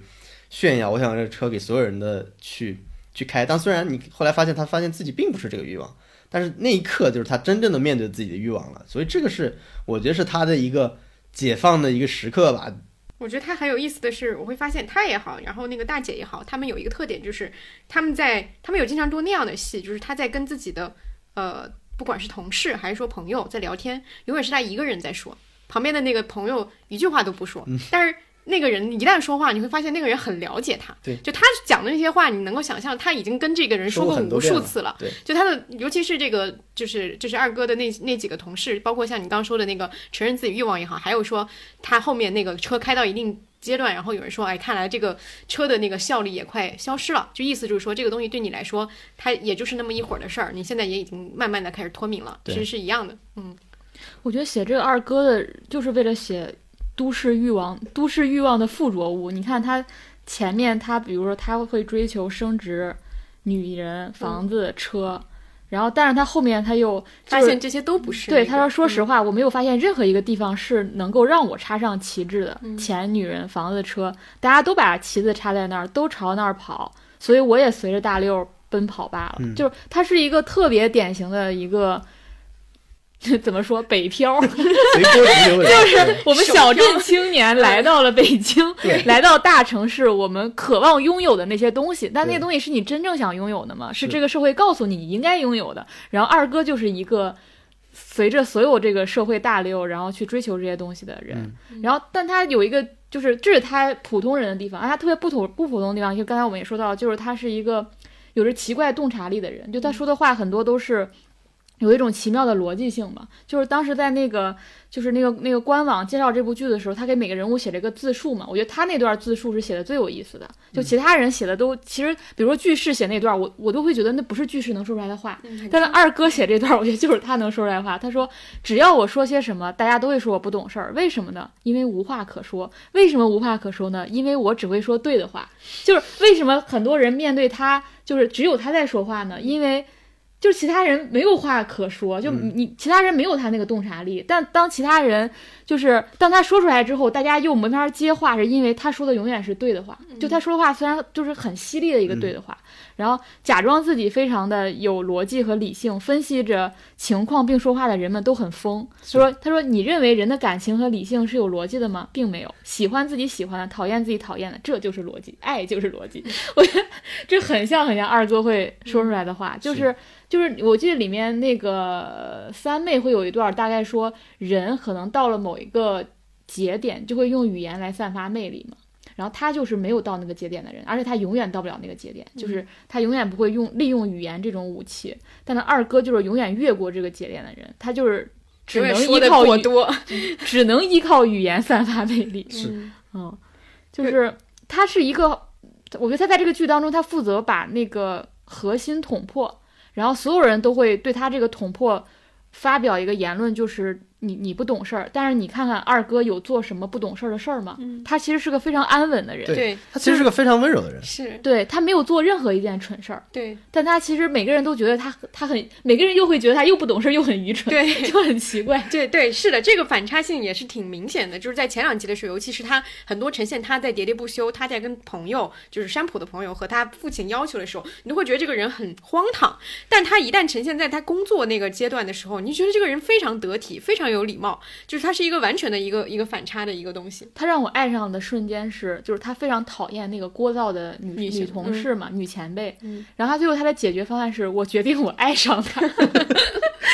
那一刻我真的爱上了这个二哥，超过了句式。那个是我在这个剧当中一个很奇妙的瞬间。对这个他很好玩，这是一个软弱者的对抗方式，对对，就是正常稍微不软弱的人肯定会想一个解决方案去处理这种关系，但他又没有能力去处理这种这种非常激烈的关系，而且你包括你发现他爆发都爆发在错误的点，就是他因为一个中午去吃饭排队这个事情跟那个同事嗯。发发发火嘛，其实你有大把的正当的理由可以跟跟他对抗。那个女同事都懵逼了，对，所有人都懵了，就这么一点小事儿，对，就是你这这就是一个很典型很软弱的人，对。他他只能以一个以我自己一种完全就是跟你没关系的方式，我来解决这个方式，就我来爱上你，就 这个事跟你也没关系，只是我自己找到了一个我没有实在没有办法，我选择这么一种方式，但他也不会去害人，对吧？你看他选择一个非常无害的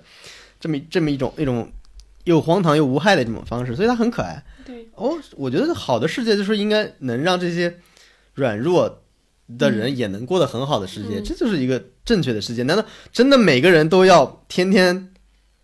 鼓起勇气，或者说嗯才能去生活吗？那这个世界得成什么样啊？我觉得，难道我们现在世界可能就是这样？嗯就是每个人真的都得鼓足勇气才能生活了。一个软弱的人可能无法在我们这个时代里去活得更好，是吧？所以我觉得，就是他其实是能让我更加感同身受的一个人，甚至我在他身上看到很多我自己的东西。嗯，这是一个挺世俗的一个一个代表的角色。对，而且他，我觉得他身上描写的那种细微的那个让你感同身受的点，其实就是一个，其实跟刚刚吵架那个一样，就是你永远踩不对点儿，嗯，你永远有一种你的努力和你得到那个东西是错位的那个感觉。我觉得很明显是他那个感情关系，就是有一个女同事明显对他有意思，嗯，对，一开始是明显对他有意思，同事都在点他说你肯定你要主动一点，你们俩就成了，对吧？然后他就会说啊，成了又怎么样呢？他肯定会要求要进一步的，不管是结婚还是什么，我又没有任何经济条件。他其实把这个东西都想得非常清楚，就是想得非常通透。但是你你发现他又是对这个事情无动于衷吗？他也不是。你女同事最后跟他一起有那个在饭桌上非常暧昧的那些互动以后，他又会对说我要开一个车把他送回去这个事情非常非常的急切，然后那车取不出来，对，就是这样的一些非常多这种远慢半拍的人，对，非常多的这种错位，其实就是我们在生活当中永远会就类似于说你排队那个队，你排那队一定是最慢最慢的，就这种小情绪，我觉得他身上承载了很多这种生活的小小情绪。嗯，好，我们可以接着聊一下那个，哎，对，你们觉得二二哥的那个未来会不会和那个泫雅走在一起？嗯，我我也在有点像有点像，因为他后面给出了一个让他去看他的那个快要去去世去世的那男朋友男朋，友，嗯，对，就说因为他天天把这个人放在放在嘴边，对对对。他有一个趋势，有这个趋势，而且有一场戏，我觉得拍的特别的，就是他们俩在那个巨式的夜总会，嗯。就是我是一个，你是一个开五亿豪车的人，我是一个拥有五亿，两两百，我我我我忘了那个数字？总之他们两个人当时是就是，但是你看他们两个人在那个格格不入，对。就是跟他开那个车，他说：“哎，我怎么老觉得我配不上这个车呢？”就是那种情感。对对，你会发现很有意思，就是当他真正拥有这辆车的时候，他那个前女友问他：“你就开这个车去哪些地方了对？”他去的都是一些稀奇古怪的，水完库啊，什么他奶奶的墓啊，我记得就是完全都不是说那种我当然我看那版翻译是有范儿的地方，嗯就是那种都市，可能就是都市最繁华的地方，或者你能炫耀的地方。嗯，就那一刻，你觉得就是二二哥的这个看到他的品性的部分，就是我觉得这个这个人物真的是才是这个剧当中真正的男主。那我们再聊一下那个连绮贞呗，就是大姐。大姐就是俗女养成记，啊大姐，我我大姐，我觉得也非常有意思。朴慧英三部剧里边都有这么一个人，对对，这就是她的核心的一个 女性形象。对，就就因为大姐，你看，如果你大家看过朴慧英的三部剧，一个是我的大叔，一个是又是吴海英，然后这部剧这里边都有一个类似大姐的身份，又是吴海英那个，他们甚至都是那种卷发有点波浪形的卷发角色，都是有点疯，嗯、但是呢又很有故事的这么一一个角色，就是所以我觉得这个是这个角色可能是呃朴慧英一直来一个角色的延续，他甚至我觉得延续了第一个就是。延续了吴海英里边的一个一个东西，就是大姐的首先第一次解放，就是她要从搭讪或者是表白是一个很丢脸的想法这个东西解放出来，她也要回到她的本能嘛。就这个人，他也是山浦山浦一家的人，他也是有自然属性的，他也要回来。他怎么回来？他的回来是要建立在这个恋爱关系上。我的意思并不是说恋爱关系就是一定要谈恋爱才能拯救他，而是他解放的方式是通过恋爱这段关系实现的，这个是非常有意思的地方。简单来说，就是朴慧英会设计这种，他认为我们经常需要有勇气去做一些可能会让我们丢脸的事情，但这些事情你做完之后，你会发现你会得到很好的回报。就是吴海英里边也会经常设计这个，吴海英里边不也是有那个很夸张的，他一跳跳到那个男主角的身上去了吗？嗯，就是一一个一个爆，然后包括这个剧里面，就是他为了害怕丢脸，还要安排这个，如果告白失败，要别人撞他，导致他失忆，他要安排这个东西，你就看到非常有意思嘛。就他对这个丢脸这件事太在意了。对这个编剧来说，这个就是他的一种信念嘛，就是如果你想要得到爱，你就要先做丢脸的事儿。在他这里，就是丢脸就是跟勇气、跟一种本能是划等号的。他说。动物是其实是没有丢脸这个概念的嘛，你就要像一个本能的人，一个天然的人，一个跟本真的人去那样去生活，那样去对待别人，这样才是一个正确的方式。然后第二个解放，我觉得就是那个，嗯，那一集里边就是他跟两个上次聊，就是他的那个，呃，他喜欢的那个男主就很高的那个、很高的那个男那个那个男的，他想那天当天他约他那个去吃饭嘛，嗯，那个他两个上次说你们你不要在当天，当天是不合理的，因为觉得当天才约人吃饭是非常非常不礼貌的嘛。就是一个是觉得男的当天吃饭不约吃饭不礼貌，因为不考虑你今天穿的是什么；对一个是你当天就答应他，显得你太好、太方便，就是，非常的好他那个女女上司说，那你推推迟几天嘛？他让你等这么久，就其实就是一种日常的推拉嘛。你发现这都是一种都市里边的规范，应该是那个海王说吧，他说要让男生交心，然后女生就要表现出一种若即若离的状态，就交给他。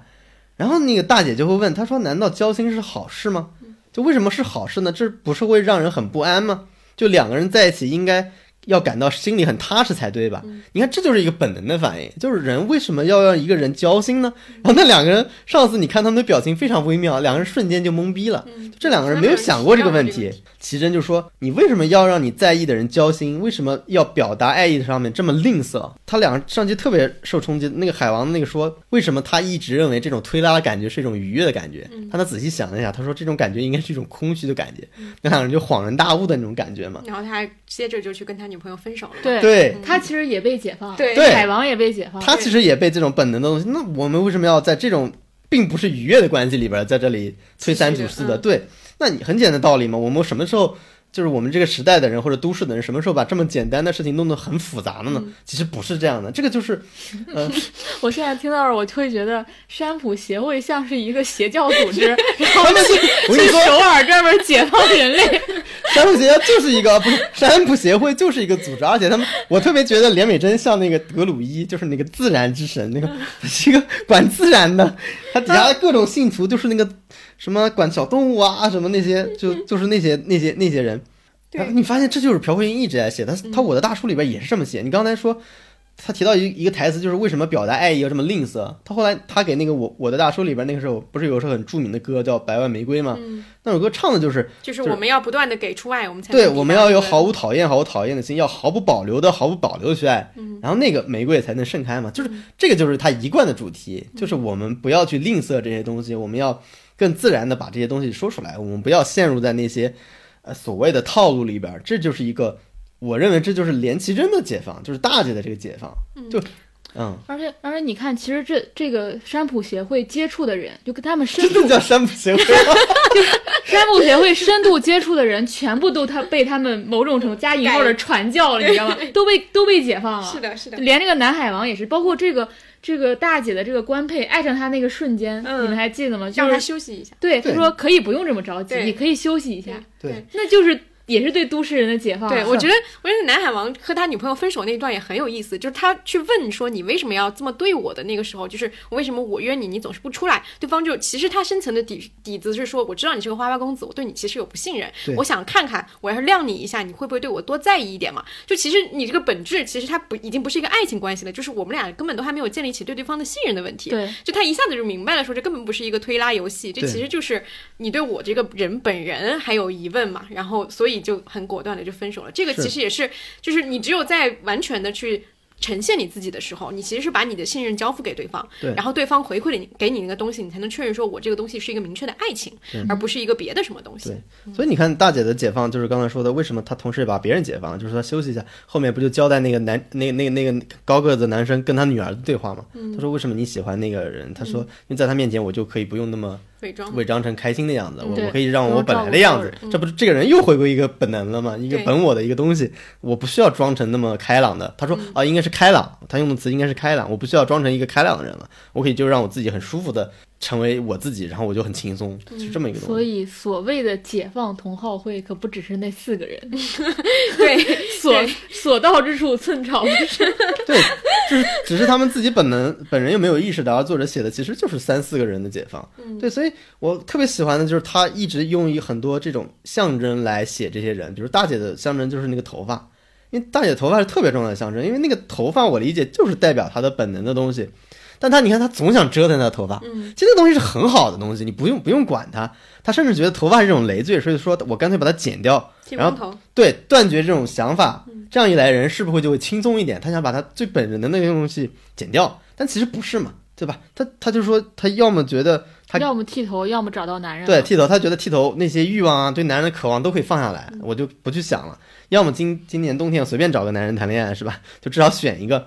这所以问你看他问题的关键不是要剪断头发，而是说你头发该长成那样，你就让它长成那样，你你就像接受头发一样接受你自己的欲望就可以了。你看他后面他肯定不折腾头发了，我说明他已经接纳自己了嘛，对吧？对，这个是我觉得很关键的，这个是跟那个连美珍的动物是一一体的，就包括跟句式的酒味是一体的，就是那个酒为什么对他也那么重要，是吧？就是车为什么对二哥那么重要，就是编剧经常会用这些小的象征性的东西来写这些人，就是他的呃每一个台词和每一个行动，我觉得都是有意义的，都在去传递一种一种观念吧。这个头发真的是一以贯之的，就是呈现在他很多的这个剧里面。那个吴海英里面，其实最对应头发这个的，不是吴海英本人，是那个男主角的姐姐，对，就是易志愿演的那个角色，也是同样的，就是这种很很暴人，就是她是一个女酒鬼嘛，然后喝喝酒了以后，整个头发就是那样的，对然后第二天会梳的非常的那个体妥帖的去上班。然后那个我的大叔里面就是那个酒馆那个老板，对就是他一直都是老板娘，嗯对他一直都那样的。然后他去庙里去见他那个就是爱人的时候，他又会把他那个梳成那样的一个样子，就对这这个其实也有点像那个呃《纸的新生活》里面，就是去象征的那个炸裂的你的天然卷和你的去妥帖的去把它梳顺，其实象征了你自己的那个本我和你去适应规则的那个东西嘛。是嗯所以我觉得这部剧之前我们不是说还联想到那个我们无法成为野兽嘛？嗯，我觉得这部剧应该改名叫《我们只能成为野兽》。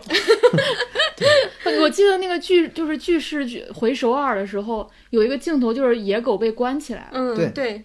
其实那那个镜头，我觉得也很有意思。我也就觉得他的他的本能他的现在要被束缚起来了。对对对，对，而且你注意到没有？一开始那些人去抓了一次狗，没抓到。没抓到，对后，来为什么抓到？你看没有？因为巨石走之前给他插一张伞，嗯他想保护那些狗。但是呢，当然这是我的理解，可能有点过度解读。嗯但是因为你插了那个伞，那个狗就真的聚在那里，非常好抓就。被抓到了，对，他就抓到了，说明就是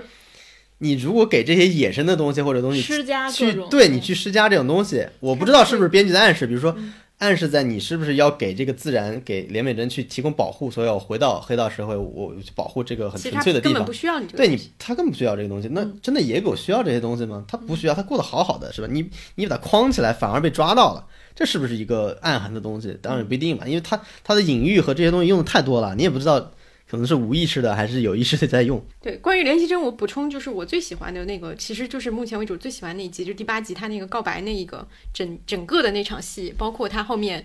就是因为我我觉得他那个摔断手那个事情也很有对应，就是吴海英里面有一有一个就是也是在他经历了情感的那个挫伤之后，他故意穿了一双非常不合脚的高跟鞋嘛，他就是说这个痛能让我减缓我我失恋的痛，其实是用一种物理的痛去替代这个精神上的痛。其实他摔断手那个手的痛，我觉得其实也是一样的，因为他当时回家有一个换衣服动作，他就一直是说很痛嘛，就其实那个东西也相相应的去减缓了他告白失败带来的那种那种难过的那个东西。但是他的，我觉得他恢复能力更强一些，就他在最后的时候就会说我我现在又是一个全新的人了，因为我我确实没有后悔的去把我自己的这个心意去告诉给对方，只是说我觉得我觉得这个编剧做的做这种人物做的最好的一点，他永远给你留一个说他没有那么完美的那个地方，就是我是一个勇敢的人，但是我也会感到难过。我看到彩虹的时候，我还是会想要想起那个人并想要跟他分享。对我觉得这个是他写所有的类类似这种人物，永远让女性观众特别的感同身受的一个点，就是确确实他又勇敢，让你觉得说你是想要成为他那个样子，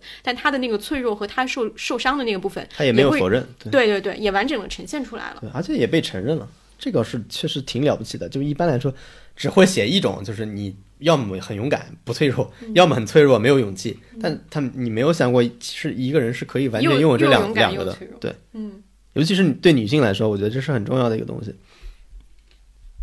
他那个妈其实特别好玩，他你注意到他那个妈永远只有一个表情，皱着眉，烦，就是烦，我觉得太厉害，他一他所有集里面居然只有那一个表情，就是烦，就是这个三个孩子就是烦的很。不是烦他，我觉得他那个更复杂了，因为他永远是那个表情，他他他甚至是已经有点接受我家孩子是倒霉倒霉孩子，但是呢又有点怒其不争，我觉得他有一种忍耐的，对他又有忍耐，嗯。又有一种不忿。你看他看他那个孩子每次回家的时候，他都哼一声，嫌弃。对，他都哼一声，然后他在那个窗口皱着眉头在那看，嗯，然后叹声气，哎，对。然后那三个孩子就进屋了，分别进到自己房间里，就永远是那个场景。对，然后他我觉得嗯，他妈有一场戏特别搞笑，就是他妈在同时跟就是只有三个人在吃饭，就是他妈、他爸和巨石，他妈一个人在那儿说，巨石也不回答，他爸也不回答，就觉得这个人，然后他还一点都不尴尬，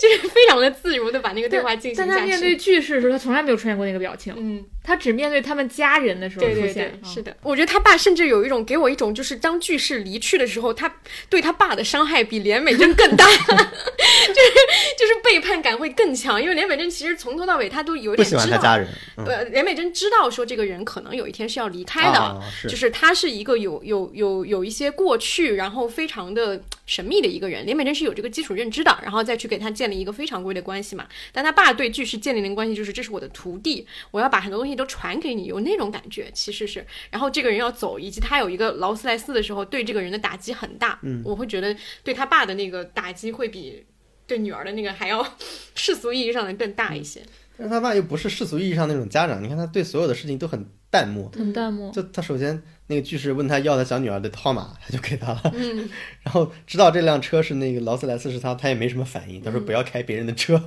就是他完全不关心这个人是跟他女儿发展到什么阶段了，就类似于父亲对女儿的那种保护，他他都没有，他甚至就不聊这些事儿，好像唯一一次聊就是他们俩坐在门口。就是好像是因为那个路上遇到了那个巨石的熟人，他们俩开回来还是怎么回事？就他爸是一个不借助语言、不借助情感，只借助双手劳动的人。就是他给你的感觉他，他会永远的劳动下去。嗯就是你现在可以想象，他现在就还在那个山 姆水槽工作着呢。就是一个他活着的方式，就是永远这样质朴的劳动，然后不给任何人添加麻烦。嗯然后永远凭借着这种，就是他跟他儿子不有一个很经典的对话吗？他他他老说他儿子没有计划，或者问他计划是什么，然后他儿子二哥就非常的精辟的反问他说：“你的人生是按计划进行的吗嗯，还有一些什么配角可以聊一下？我我其实还觉得那个就他们那个小团体，就是山普的那几个伙伴。也挺有意思的，他确实会让我想起那个我的大叔里面他们那个社区里面那那一群男中年男性，嗯。就你会感觉他们三个人就有点像是年轻版的那个时候的那些人，同样是在一个社区，他们可能到了四十岁还是会一起这样的就是交流或者是怎么样，然后从二十岁开始就有的烦恼，其实到四十岁也不会有什么改变，但是他们之间的那个关系是很好的，就是我觉得很很像那种那种社区的那个亲密关系，嗯。还有一个我很喜欢的一个角色是那个，就是连同好会的 就是那个那个人就那那个个女的吗那个工作叫什么？那个他那个职位，反正就是管公司他有点像一个行政 HR。有点像对对对对对，就是那个连美珍他们公司那个，我觉得他，因为我一开始我跟阿康还聊过，就他的他整个人选的很卡通，就是他的表情都非常非常卡通，嗯永远是一样的一个表情，我们就觉得这个人物选的非常妙，就对，他而且我当时说这个卡通还是小学生画出来的卡通，对还不能是简笔画的对卡通简笔画的卡通。对，然后就很妙的是，后来发现他加入的时候，他就提到了自己的那个表情，我觉得这个好妙啊很！妙妙很妙，对，就是说我永远都没有办法对别人，就是就是表达悲伤的那个表情，永远都是笑他那个表情也是一个典型的职场的假面人的假面人的表情，对嗯，所以他想解放掉他这个表情嘛，真的，这个这个真的像邪教一样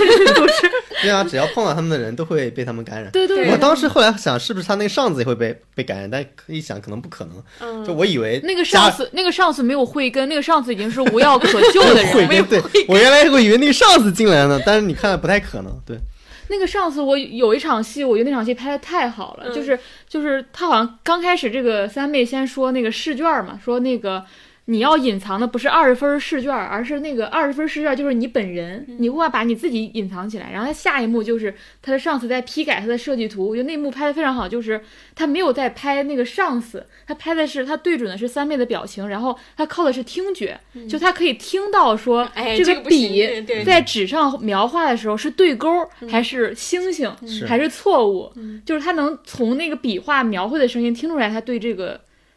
卷，他他那在改的设计图，都像在批改试卷，嗯他就一种批改。我觉得当时也是一种，就是我们我们我们在都市当中，每个人都是这样被批，他就像给你的的人生打分一样。对嗯，就就是这里不对，这里扣分儿，这里是他其实对他那种，因为他故意那样拍的，你看他那个紧张感太强了。他就他就暗示你，我其实不是在针对你这一份计划在说，嗯我就是在给你针对我针对你你这个人人，对，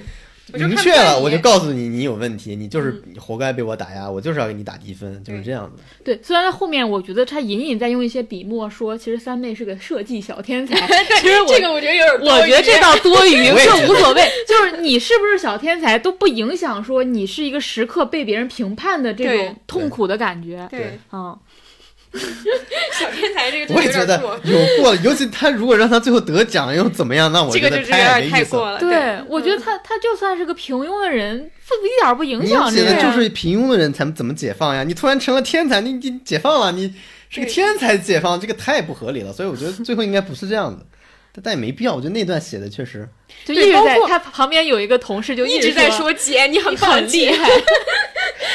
包括甚至包括他回去跟巨石吐槽这个公司的老板，都会让我觉得很实。那个我也很出戏啊、那个就是实到你，你对你们两个人的情感关系，我们就是那个嘛，你但是你我们想凡人才会聊这些。这 是二哥该聊的内容。对，哦，还有那个那个单亲爸爸两个姐姐，对，单亲爸爸两个姐，姐对也挺有意思对就是对有他们俩给我印象印象最深的就是那个那个应该是那个比较年龄比较大的姐姐，她说嗯接孩子我们我们如果他把这个再再再婚把孩子带走了，我们两个这个人生他守他到老，我们俩这个人生没有怎么没有意义了呀？因为他们俩的人生现在唯一意义就是就是关照这个孩子对，因为我我们家有这个单亲的小孩，我们一定要照顾他，这是我们人生的最大意义了。因为我们俩也不结婚，嗯，对，如果这孩子没有了，我们的那我们怎么办？对，是的，这是让我最印象最深的一个一个场景。就是嗯。你会明确发现他他们两个人那个很夸张的那个东西，其实也是在讲编剧在讲说每个人都在给自己找一个活下去的方式。对对对对对。对，那两个姐姐说她们活下去的方式就是那个小女孩儿。对。呀，所以她为什么会那么生气？对。我印象最深的一场戏是，也是那个年纪大点儿那个姐姐去去接那女孩放学，嗯她她说姑姑。她说我每次都要强调我是你姑姑，是因为我要让你的同学知道我不是你妈妈，你妈妈是可能是一个比我优秀的多的人，是更漂亮的人什么的。嗯。嗯，真的，我真的觉得里面每一个人都在找，就是原就在他们都在找一种更合理的活下去的方式。然后这个合理的活下去的方式，首先你可能要完成的一步就是解放，嗯只是你要从不同的东西当中解放出来。嗯然后当你从解放出来之后，你就找到了一种正直的。他们那个解号解放同同好会那几个原则不是也非常对吗？最后一条你就要，其实就是要正直的面对自己嗯，啊，不假装幸福，不假装不幸。不幸，嗯，我们都市人最擅长的就是前两件事儿，对呀，假装假装幸幸福，假假装幸幸福发朋小友圈红书，对呀，假装不幸发微博。好，那我们就是关于基本上关于人物和一些大的主题性的东西就聊到这里了。然后有没有什么就是呃关于一些创作手法或者说是一些拍摄的部分呃可以补充的？我印象比较深的就是看花絮里面得的，就是导演怎么去导这部戏的。然后他有句话说的我印象非常深，他说没有一个动作是没有意义的嘛，就能看出来。我突然理解了为什么他们俩之间就什么都不干，站在那儿就有一种神秘的气氛在那里，就说明他们那些东西都经过设计了，包括语言，包括我看话剧里边每句台词，对，包括这个东西怎么放，先放后放，放两次还是放几次，其实都经过设计冰淇淋是。竖着拿给他，还是放在上面？对，因为他第一次是竖着放上去的，那是立着，那那你就冰淇淋是吗？显对，如果立着显得就有点刻意了嘛，嗯那他就随手一放，那就是倒着的嘛。嗯对，他就跟他说这种非常非常细节的问题。呃，朴作家其实用了非常文学性的东西，比如说他们俩之间打招呼那场戏，就所有人都在等他们俩第一次怎么打招呼，但他就一直拖着，一直拖着。文学里边就经常词儿叫延宕嘛，就故意把这个东西拉得很慢很慢，最后去把这个情绪挑到最高潮。其实就是他们打完招呼，甚至到那个跳远，那个就是一个。很明显的去安排这个这个氛围慢慢起来的一个一个一些技巧吧，嗯。就这种呃文学性的技巧也用的非常多，包括刚才说的以一个空白去写满的这个东西，就是你虽然他们都不说话，但你知道这个家里的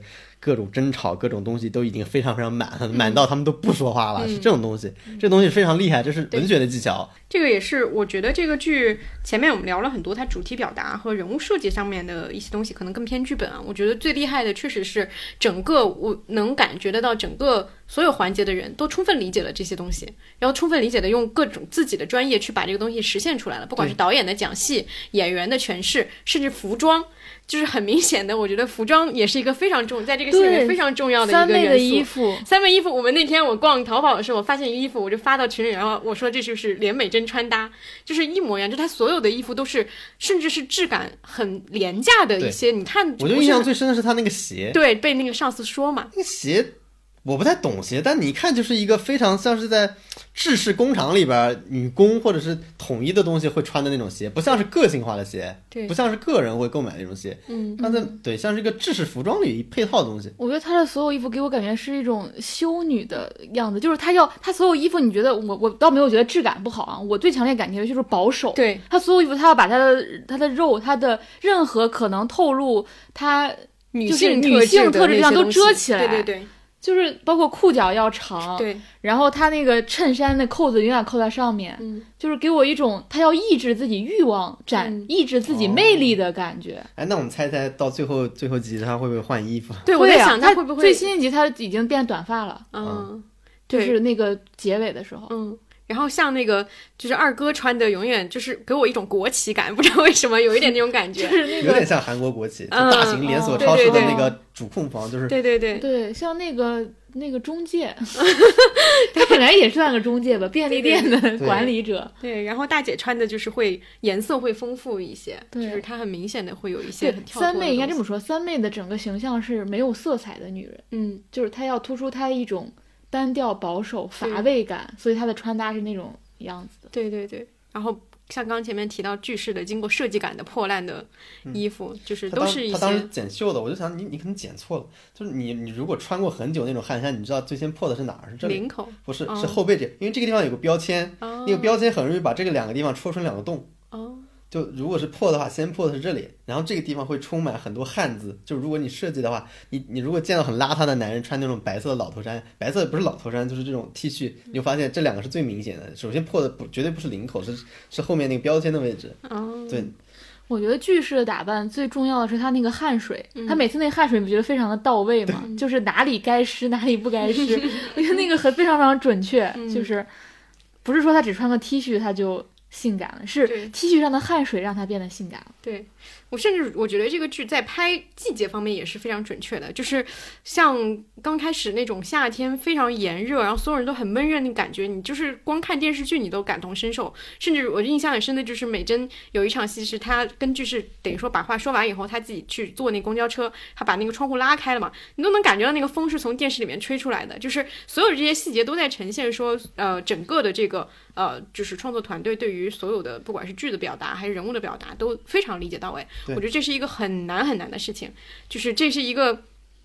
比编剧写出剧本更难的事情，在于所有的人都有跟编剧同样水准的理解能力，去把这些东西诠释出来，以及这个东西完整的传递给了观众。当然，观众能不能接受，我觉得他能拍出来，就证明说有一部分观众和这个拍板决定说可以拍这个剧的人，他们是理解这种高度的文学文学性和这种高度的抽象的。那这这个就已经超越刚刚我们所说到了很多传统电视剧的表达，就是我一定要塞很多的情节，一定要有很多的台词，我不能让观众离开我这个声音的这个表达。如果沉默，观众会说怎么了，发生什么事？我一点五倍速看，我为什么看不懂了？就类似这种东西，它都是不一样的。对，嗯就是你真的知道每一步动作之后表达的意义是什么。比如说有段情景我也印象很深刻，就是他俩去吃饺子嘛，他很自然的，但是你又知道那是经过非常的精心的设计过的动作。他去拿那个萝卜，他怎么拿？你看他那手，你就能感觉那个动作就是不是正常人应该有的动作，但又很正常，那个那个仪式感 特别的强。就你都知道那种关心是怎么怎么体现出来的，就就这种动作，因为也有可能因为他前面这种有意义的东西太多了，到那个地方你不自觉的就已经开始知道每个动作都必须有意义，所以我记得有有个听众还说，我忘了是哪一句话了，他觉得那个连美珍说的是气话，我就想这个剧里边他不太可能在那个位置放气话，你这个剧里边每一个句话都非常重要，就是他不会说一句废话的，说一句没有用的话的，他每一句话都在暗示一个什么什么事情。嗯，啊、而且我发现韩语经常我我之前后来才知道，他经常不说主语。嗯，就你不知道那句话是说，因为是中间是有个情节说。呃，连美珍就跟他应该是吵了一架，就是句式跟他说完他过去的事，连美珍突然发现句式没有推养他，他然后他自己说，我我没有推养你，然后那那句话的翻译就很怪，就是呃，就是我从来没有推养过你，是这个、这个翻译，就是还有一个字幕的翻译是你从来没有推养过我，哦，就就是那个他们发现没有主语，就是因为翻译的人不知道那个主语是谁，没有推养存在过在我们这个关系里。就不知道 不知道是谁推养谁没有的。我突然在想，鲁迅的作品都没有被你们这么解读过。对，是因为你对这个作家很信任嘛，我对信任的这种作者，我我都会这么去解读，非常有意思。好呀，那我们就聊这个作家吧。好，那我们就进入外延部分呗，就聊一聊朴慧英编剧。呃，因为他整个的其实他的这个创作生涯不是很长，但是他其实作品并不多，他只有四部剧。嗯然后一一年的住在青潭洞，然后一八年啊一六年的又是吴海英，一八年的大叔，然后就是二二年的。这个我的解放日记就这么四部，然后但是它的好评率都非常高，就是每一部基本都是八点五以上吧，我记得。我可以先说一下住在青藏洞，因为之前我记得在那个大赏里面我也提过这个这个剧，我到现在为止还没有完整的看完它，因为一共有一百多集，我看到大概九十多，然后呃。我觉得这个其实是很好的奠定了他的一个创作基础，因为我猜想他在做这个剧的时候，应该还是比较算刚入行的一个编剧，而且这个也是他跟这个《解放日记》的导演第一次合作。就是写这种长篇的这种家庭喜剧，其实是很锻炼编剧的比例的。一个是它的量足够大，一个是里面的人物足够多。然后你在里面其实是对每一个小小的一个单元故事的一个探讨，呃，其实是考验的是你的这个整个的这个架构故事的能力嘛。然后我觉得比较呃明确的一个点就是，其实它里面写的那个智恩，就是它所有的这种我我所说的就是女性角色的原人物的一个雏形，就是也是一个。呃，就是相当普通的，就一个普女形象，然后有很多的呃，就是不切实际的想象，然后她可能有一些缺陷的是，她还有一点点物质的追求，就她不像吴海英或者说是连连绮贞一样，她有一些对物质的生活的呃不切实际的想象，但她同时也是一个相对比较勇敢的一个人，但是她会闹很多笑话，因为那是个喜剧嘛，就我觉得这个是她的一个最最主要的一个雏形。然后住在新丹东还有一个就是她很明确的对贫富和阶级是有非常强烈的一个关注的，就所谓去写小人物这件事事情是他在第这部作品里面就奠定的，一家住在就青潭洞那么豪华的一个地方的一个普通破旧的漫画房里面，非常落魄的一家人，这一家人的所有的就是窘境，他们作为一个穷人，作为一个呃怎么样去格格不入的生活在这个环境里，其实也是不断的，他每一个小故事基本都在涉及这样的一个主题，就是。也也也因为这个剧它是一个喜剧，所以它后面所有的不管是大叔还是解放日志里面，它其实也都带有很多时候都带有一些喜剧特色。就他在写很多戏的时候，他都会有这样的东西。是甚至我觉得有一些他很很喜欢写一些有一点超现实的一些设计。对，这个剧里边不就有？对啊，就是那头机器人，对对对，包括这还个有还有一个拿刀砍向那个二二哥的那个镜头。对，就是所有的这些，这都还挺就是超超出想象的那个东西，其实也是秉承在他最早的那个戏里面的。就是我觉得这个是，呃，虽然这个剧的这个资源很难找啊，但是我觉得如果大家对这个编剧感兴趣的话，还是可以去找来看一下。就是它每一集，我觉得它很很难得的是，但是这个剧当时在，呃，JTBC 播出的时候收视率也不是很高。但是这是这他在当时播出的时候，JTBC 还不是今天这样一个大台，对就这已经是当时他们第一次做，好像第一次做这种日日剧的一个尝试，就是他跟这个编剧一起做的。那当时金宇金宇熙也不知道今天自己是 JTBC 台长呀。对，对，所以我觉得这个，呃，是非就是里面的包括他去写的一个，呃，首先是一个家庭环境，就是母亲跟女儿的这个关家庭关系，也是他之后非常。爱写的一个主题，以及三个就是这家的舅舅和那个他们那个就是医生，就是以及另外那个三个落魄的那种中年男人的形象，也是在我的大书里面也经常写到的。就我觉得他很难的一个点，就是他对男性和女性的把握都非常的准确。是他并不是说我只只是女性视角去写这样的一个故事，他对男性的那种就是受制于这种社会的一些。规则而遭受的痛苦，描写的那种落魄、那种小人物的那种感觉也非常的准确，这也是在《青山洞》里面有非常完整的一个体现的。嗯嗯，然后就我觉得另外的这三后面这三部剧，因为相对体量是一致的嘛，就可以就是可能更成体系一些，就是你能从中看到的联系会更加具体一些。像刚刚我们聊到的，就是不管是这个吴海英，就是呃齐真和这个就是这样的一个女性形象，我觉得像刚刚王老师提到那个点的时候，我觉得有一个很更更近。呃，更深的一个，其实他一直在写一个相对比较处于社会底第一位的一个女性对于一个男性的拯救。这个拯救是在于他有很多的台词都会写说，我就是要阻，就是那个男性会说他好像是要阻止我变得不幸。嗯，就是这个词在吴海英里面也出现过，就是他们永远就是这个男性在社会意义上看起来好像都比较成功，但他内心有一些东西正在进正正在崩塌嘛。然后是这个勇敢的，就是毫不顾一切的直接闯进来的，就像吴海英那一跳一样扑到他怀里的那样一个动作，让他发现说我可以，就是他好像就是上天给我的一个礼物，让我。不要变得不幸，就是他好像好几个关系都在讲这样的一个主题，包括像我的大叔里面两个人的那种互相，就是治治治安跟他说你你是个好人，对他进行那个确认，也是在他妻子对他做那个事情宣告他社会死亡的时候的一个补救嘛，就是他好像一直都在写这样的关系。是，嗯，因为吴海英，我我是最近又看了一遍，我非常喜欢，我当时感觉比我当时看还喜欢，因为最近好像很少见到这么就设计很精妙的这么一个东西，因为他的。其实起点是非常简单的，就是因为主角和其他一个另外一个女生重名，他们俩都叫吴海英，就这么一个非常简单的事儿，就是因为这个误会，然后尤其这个重名又成为这个女主角的一个心理动因，她从小被这样，所以她导致了她一个心理状态是是一个被忽视的这么一个角色，就是这么一个简单的结构就引发了后面所有的这个冲突也好，故事也好，然后每个人物加入进来也好，都跟这个又是吴海英有关系。而且我发现，其实你按韩语发现，这个编剧应该叫朴海英，嗯，就他那个韩语发音是一样的，就对。哈英都嗯都是一个英文单词。我看了一下。嗯，就是你这两年看不到这么妙的一个结构。结构了，嗯。就是你要么就是很很乱，就是可能像二五二一一样，大家都不满意，就是嗯结构也不是很丰富，只是人人设或者是 CP 上让大家感受很多，就是你没有在剧本结构上有那么高的这种爽感。对。对，那我后来看一个，我我重看了另外一个感受，就是我当时看我没有觉得，就我这次感到吴海英真是世界上最倒霉的人，嗯就太惨了，我没有见过这么惨的一个女的，就她每次。就是编剧甩给他一件好东西，然后立马就要抢回来，嗯就永远都是但我为什么没感觉他惨？是因为我觉得他一直在一个非常有爱的家庭。啊，对对对对对，嗯这个让我觉得这个东西，他能这个人的心底是绝对对明亮和健康的的让我知道他一定会有一个美好的未来。对是的，，是的这个就是这个剧最大的，你不能把他弄得特别惨，嗯就是特别惨，那可能就像李智恩那样的了，对，对，那就是我的大叔。但这个他好处就是他留了一个底，嗯就他永远能在那个地方翻起来，最后再站起来。嗯就你知道有那个，因为他的妈妈、他的父亲是那样子的，嗯，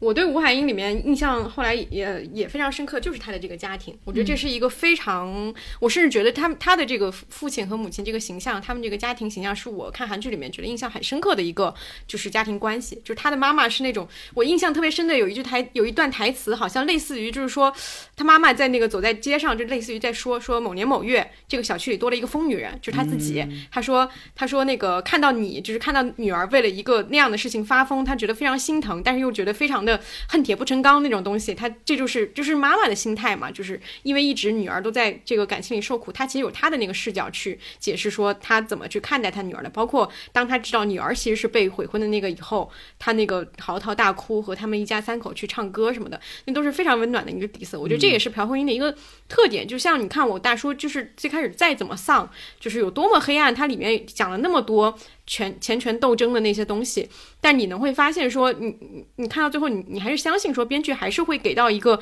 支持，去让这个女孩儿振作起来。就包括那一群人送送她回家那段，我特别喜欢，就是那一段，就是所有人，就是我特别喜欢的是李李真说，他说我我都我我想快点长大。可能就不会那么烦，就不会那么累了。然后所有中年人都停下来看他，然后那个眼神是非常慈爱的，就是其实那个意思就是说，可能到了这个年纪，我们也还是很累，但是我们觉得你就是就是就是他他那样的样子，就想起自己当年嘛，其实有那种感觉，就是他一直都用一种非常温暖的那个。眼光去看待整个的这些小人物们，就是是有有这样，所以他才会给他们一个相对好的结局。就像、呃《解放日志》里面大姐告白了以后，其实正常情况里，一个女的做出这样一个勇猛的事情，她多半就是没有下文的嘛。对，但她还是会让对方受到对，受到她的感动，就是她还是在反复的强调说，善良和勇敢是有她自己的价值的，总有人会看到。呃，因为我之前也发了微博说，看到他的一些常用的一些句式嘛，就是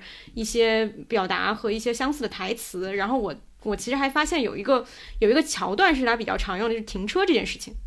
就是因为那个呃，在《解放日志》里面其实是有那个呃大姐跟那个那个男的约会的时候，那个男哦男的不是停车，然后就被叫出去了嘛。然后那是一个他很急切的，就是跑了很远，然后要去停那个车。然后还有就是刚刚说到的那个连昌熙的那个车开不出来那个事儿。然后我大叔里面其实也有，就是那个导演，就那个老三，他要去见那个女演员，他也是下就是半夜下楼想要去开他那个车，然后发现也是开不出来，然后非常急迫这个东西，就这个也是我觉得他还蛮常用的一个一个一个桥段。我觉得这个其实是有点像是他他他是一个蛮会观察生活的人，就他在生活当中会观察到很多非常微小的制造成人的困境的一个点，然后他会把它拿来做成一个呃具体的一个桥段。我觉得这个是可能确实是。我们很少在国产剧里面看到的一些一些细节，就是对生活的敏锐的这个感知嘛。他在这个他的所有的作品里面，其实你都能非常明确的这个发现。然后还有一个刚刚也说到的，就是我觉得不能忽视的是他呃整个的这个作品序列，你能发现他想要表达很自我的东西越来越多了。就是吴海英刚刚有说到，他其实是一个非常完完美的一个结构，我认为是在爱情剧里面非常坚实的一个结构，然后也很少见。它其实是有非常强的这个就是结构能力的，就不像二十五二十一那样，我觉得编剧可能就缺乏一些结构能力，它只有输出情感和表达人物的这个这个这个这个能力。然后我的大叔其实也是一个非常非常，就是他他的那个嫁接做得很好，就是他既有自己非常。呃抽象的表达，就是我要讲一个非常规感情关系，这感情关系甚至都不能定义为爱情。我开始想要讲这个事儿了，但是我用了一个公司权力斗争的这样一个壳儿和这个窃听的这个事情，非常强情节的一个设置，去把这个故事讲完了。然后我我觉得《解放日志》就是一个他已经完全放弃了结构这件事情，就是我已经到了一个我可以去输出一些非常单纯的一些就是精神方面的东西了。然后我开始做这样的尝试。对，我觉得他野心越来越大了。嗯，吴海英的时候，他其实只是写了一个呃鼓励女生就是呃放弃那些就是勇敢的或者给予多的爱的那种那种关系嘛。嗯，然后到那个我的大叔的时候，他其实想写一种互相救赎的这么一种关系，就是更深入一步。但是你你发现到这部剧的时候，他已经开始写一个呃心灵冲击上的东西啊，他已经。存不不存在写一种世俗意义上的东西了，他已经脱离那个世俗世界，他甚至把这个都市世界跟乡野世界去做一个对立了，他开始探索这方面的东西了。然后这方面又他又用了一个比较创新的形式，就是台词少，是动作多，然后这种张力很强的这么一种方式去承载他这种意愿嘛。所以我觉得这是一个挺大的突破。我不知道今年这种剧本会不会获奖，因为当时不是有一个新闻是那个孔刘看这个东西看到大半夜嘛，就还发了一条 ins，嗯就是说太好看了，什么什么什么什么。因为那个时候收视率还挺低的，现在收视率好像已经很高了。我之嗯没有前看已经到五了，五也不是很高的。当然不会到十啦，但是相对于原来二点三的收视率，已经算是比较高了吧。嗯，对这个剧，它整体的这个收视情况，就是我觉得，我觉得在这个类型里面有这么高的接受度已经不错了，我印象当中好像比《浪漫的体质》要高，肯定要高啊！浪漫体质只有一，不到二。所以就还我觉得还可以，嗯就是它没有什么，你说没有台词对吧？你甚至没有故事的一个一个剧，嗯纯心灵的这种东西，我觉得还是可以的。好的，我们今天也差不多聊挺多的，就是把这个戏拆了很多东西来讲。然后，因为朴海英编剧是一个产量并不是很高的一个一个人，所以他下一部剧可能又要等到两三年以后了吧？感觉。我去把《金山洞》看一看。对，但是现在我们还有四集，后面剩下的四集。然后，如果后面还有什么补充的，我们可能会在 可能又被打脸了。对现在完全又没有看完，我真的反正就是这样胡，乱输出一。就是这样的。你你在很热情的时候看，你担心它烂尾；你在它不太好的时候看，你又担心它后面又变好了。就是这个事情就是一个无法控制的事情。然后，如果他后面还有什么新的我们要补充的，可能就会放在呃电视报里面再去讲一下，好吧？那我们今天就到这儿了，嗯，下期再见，再见。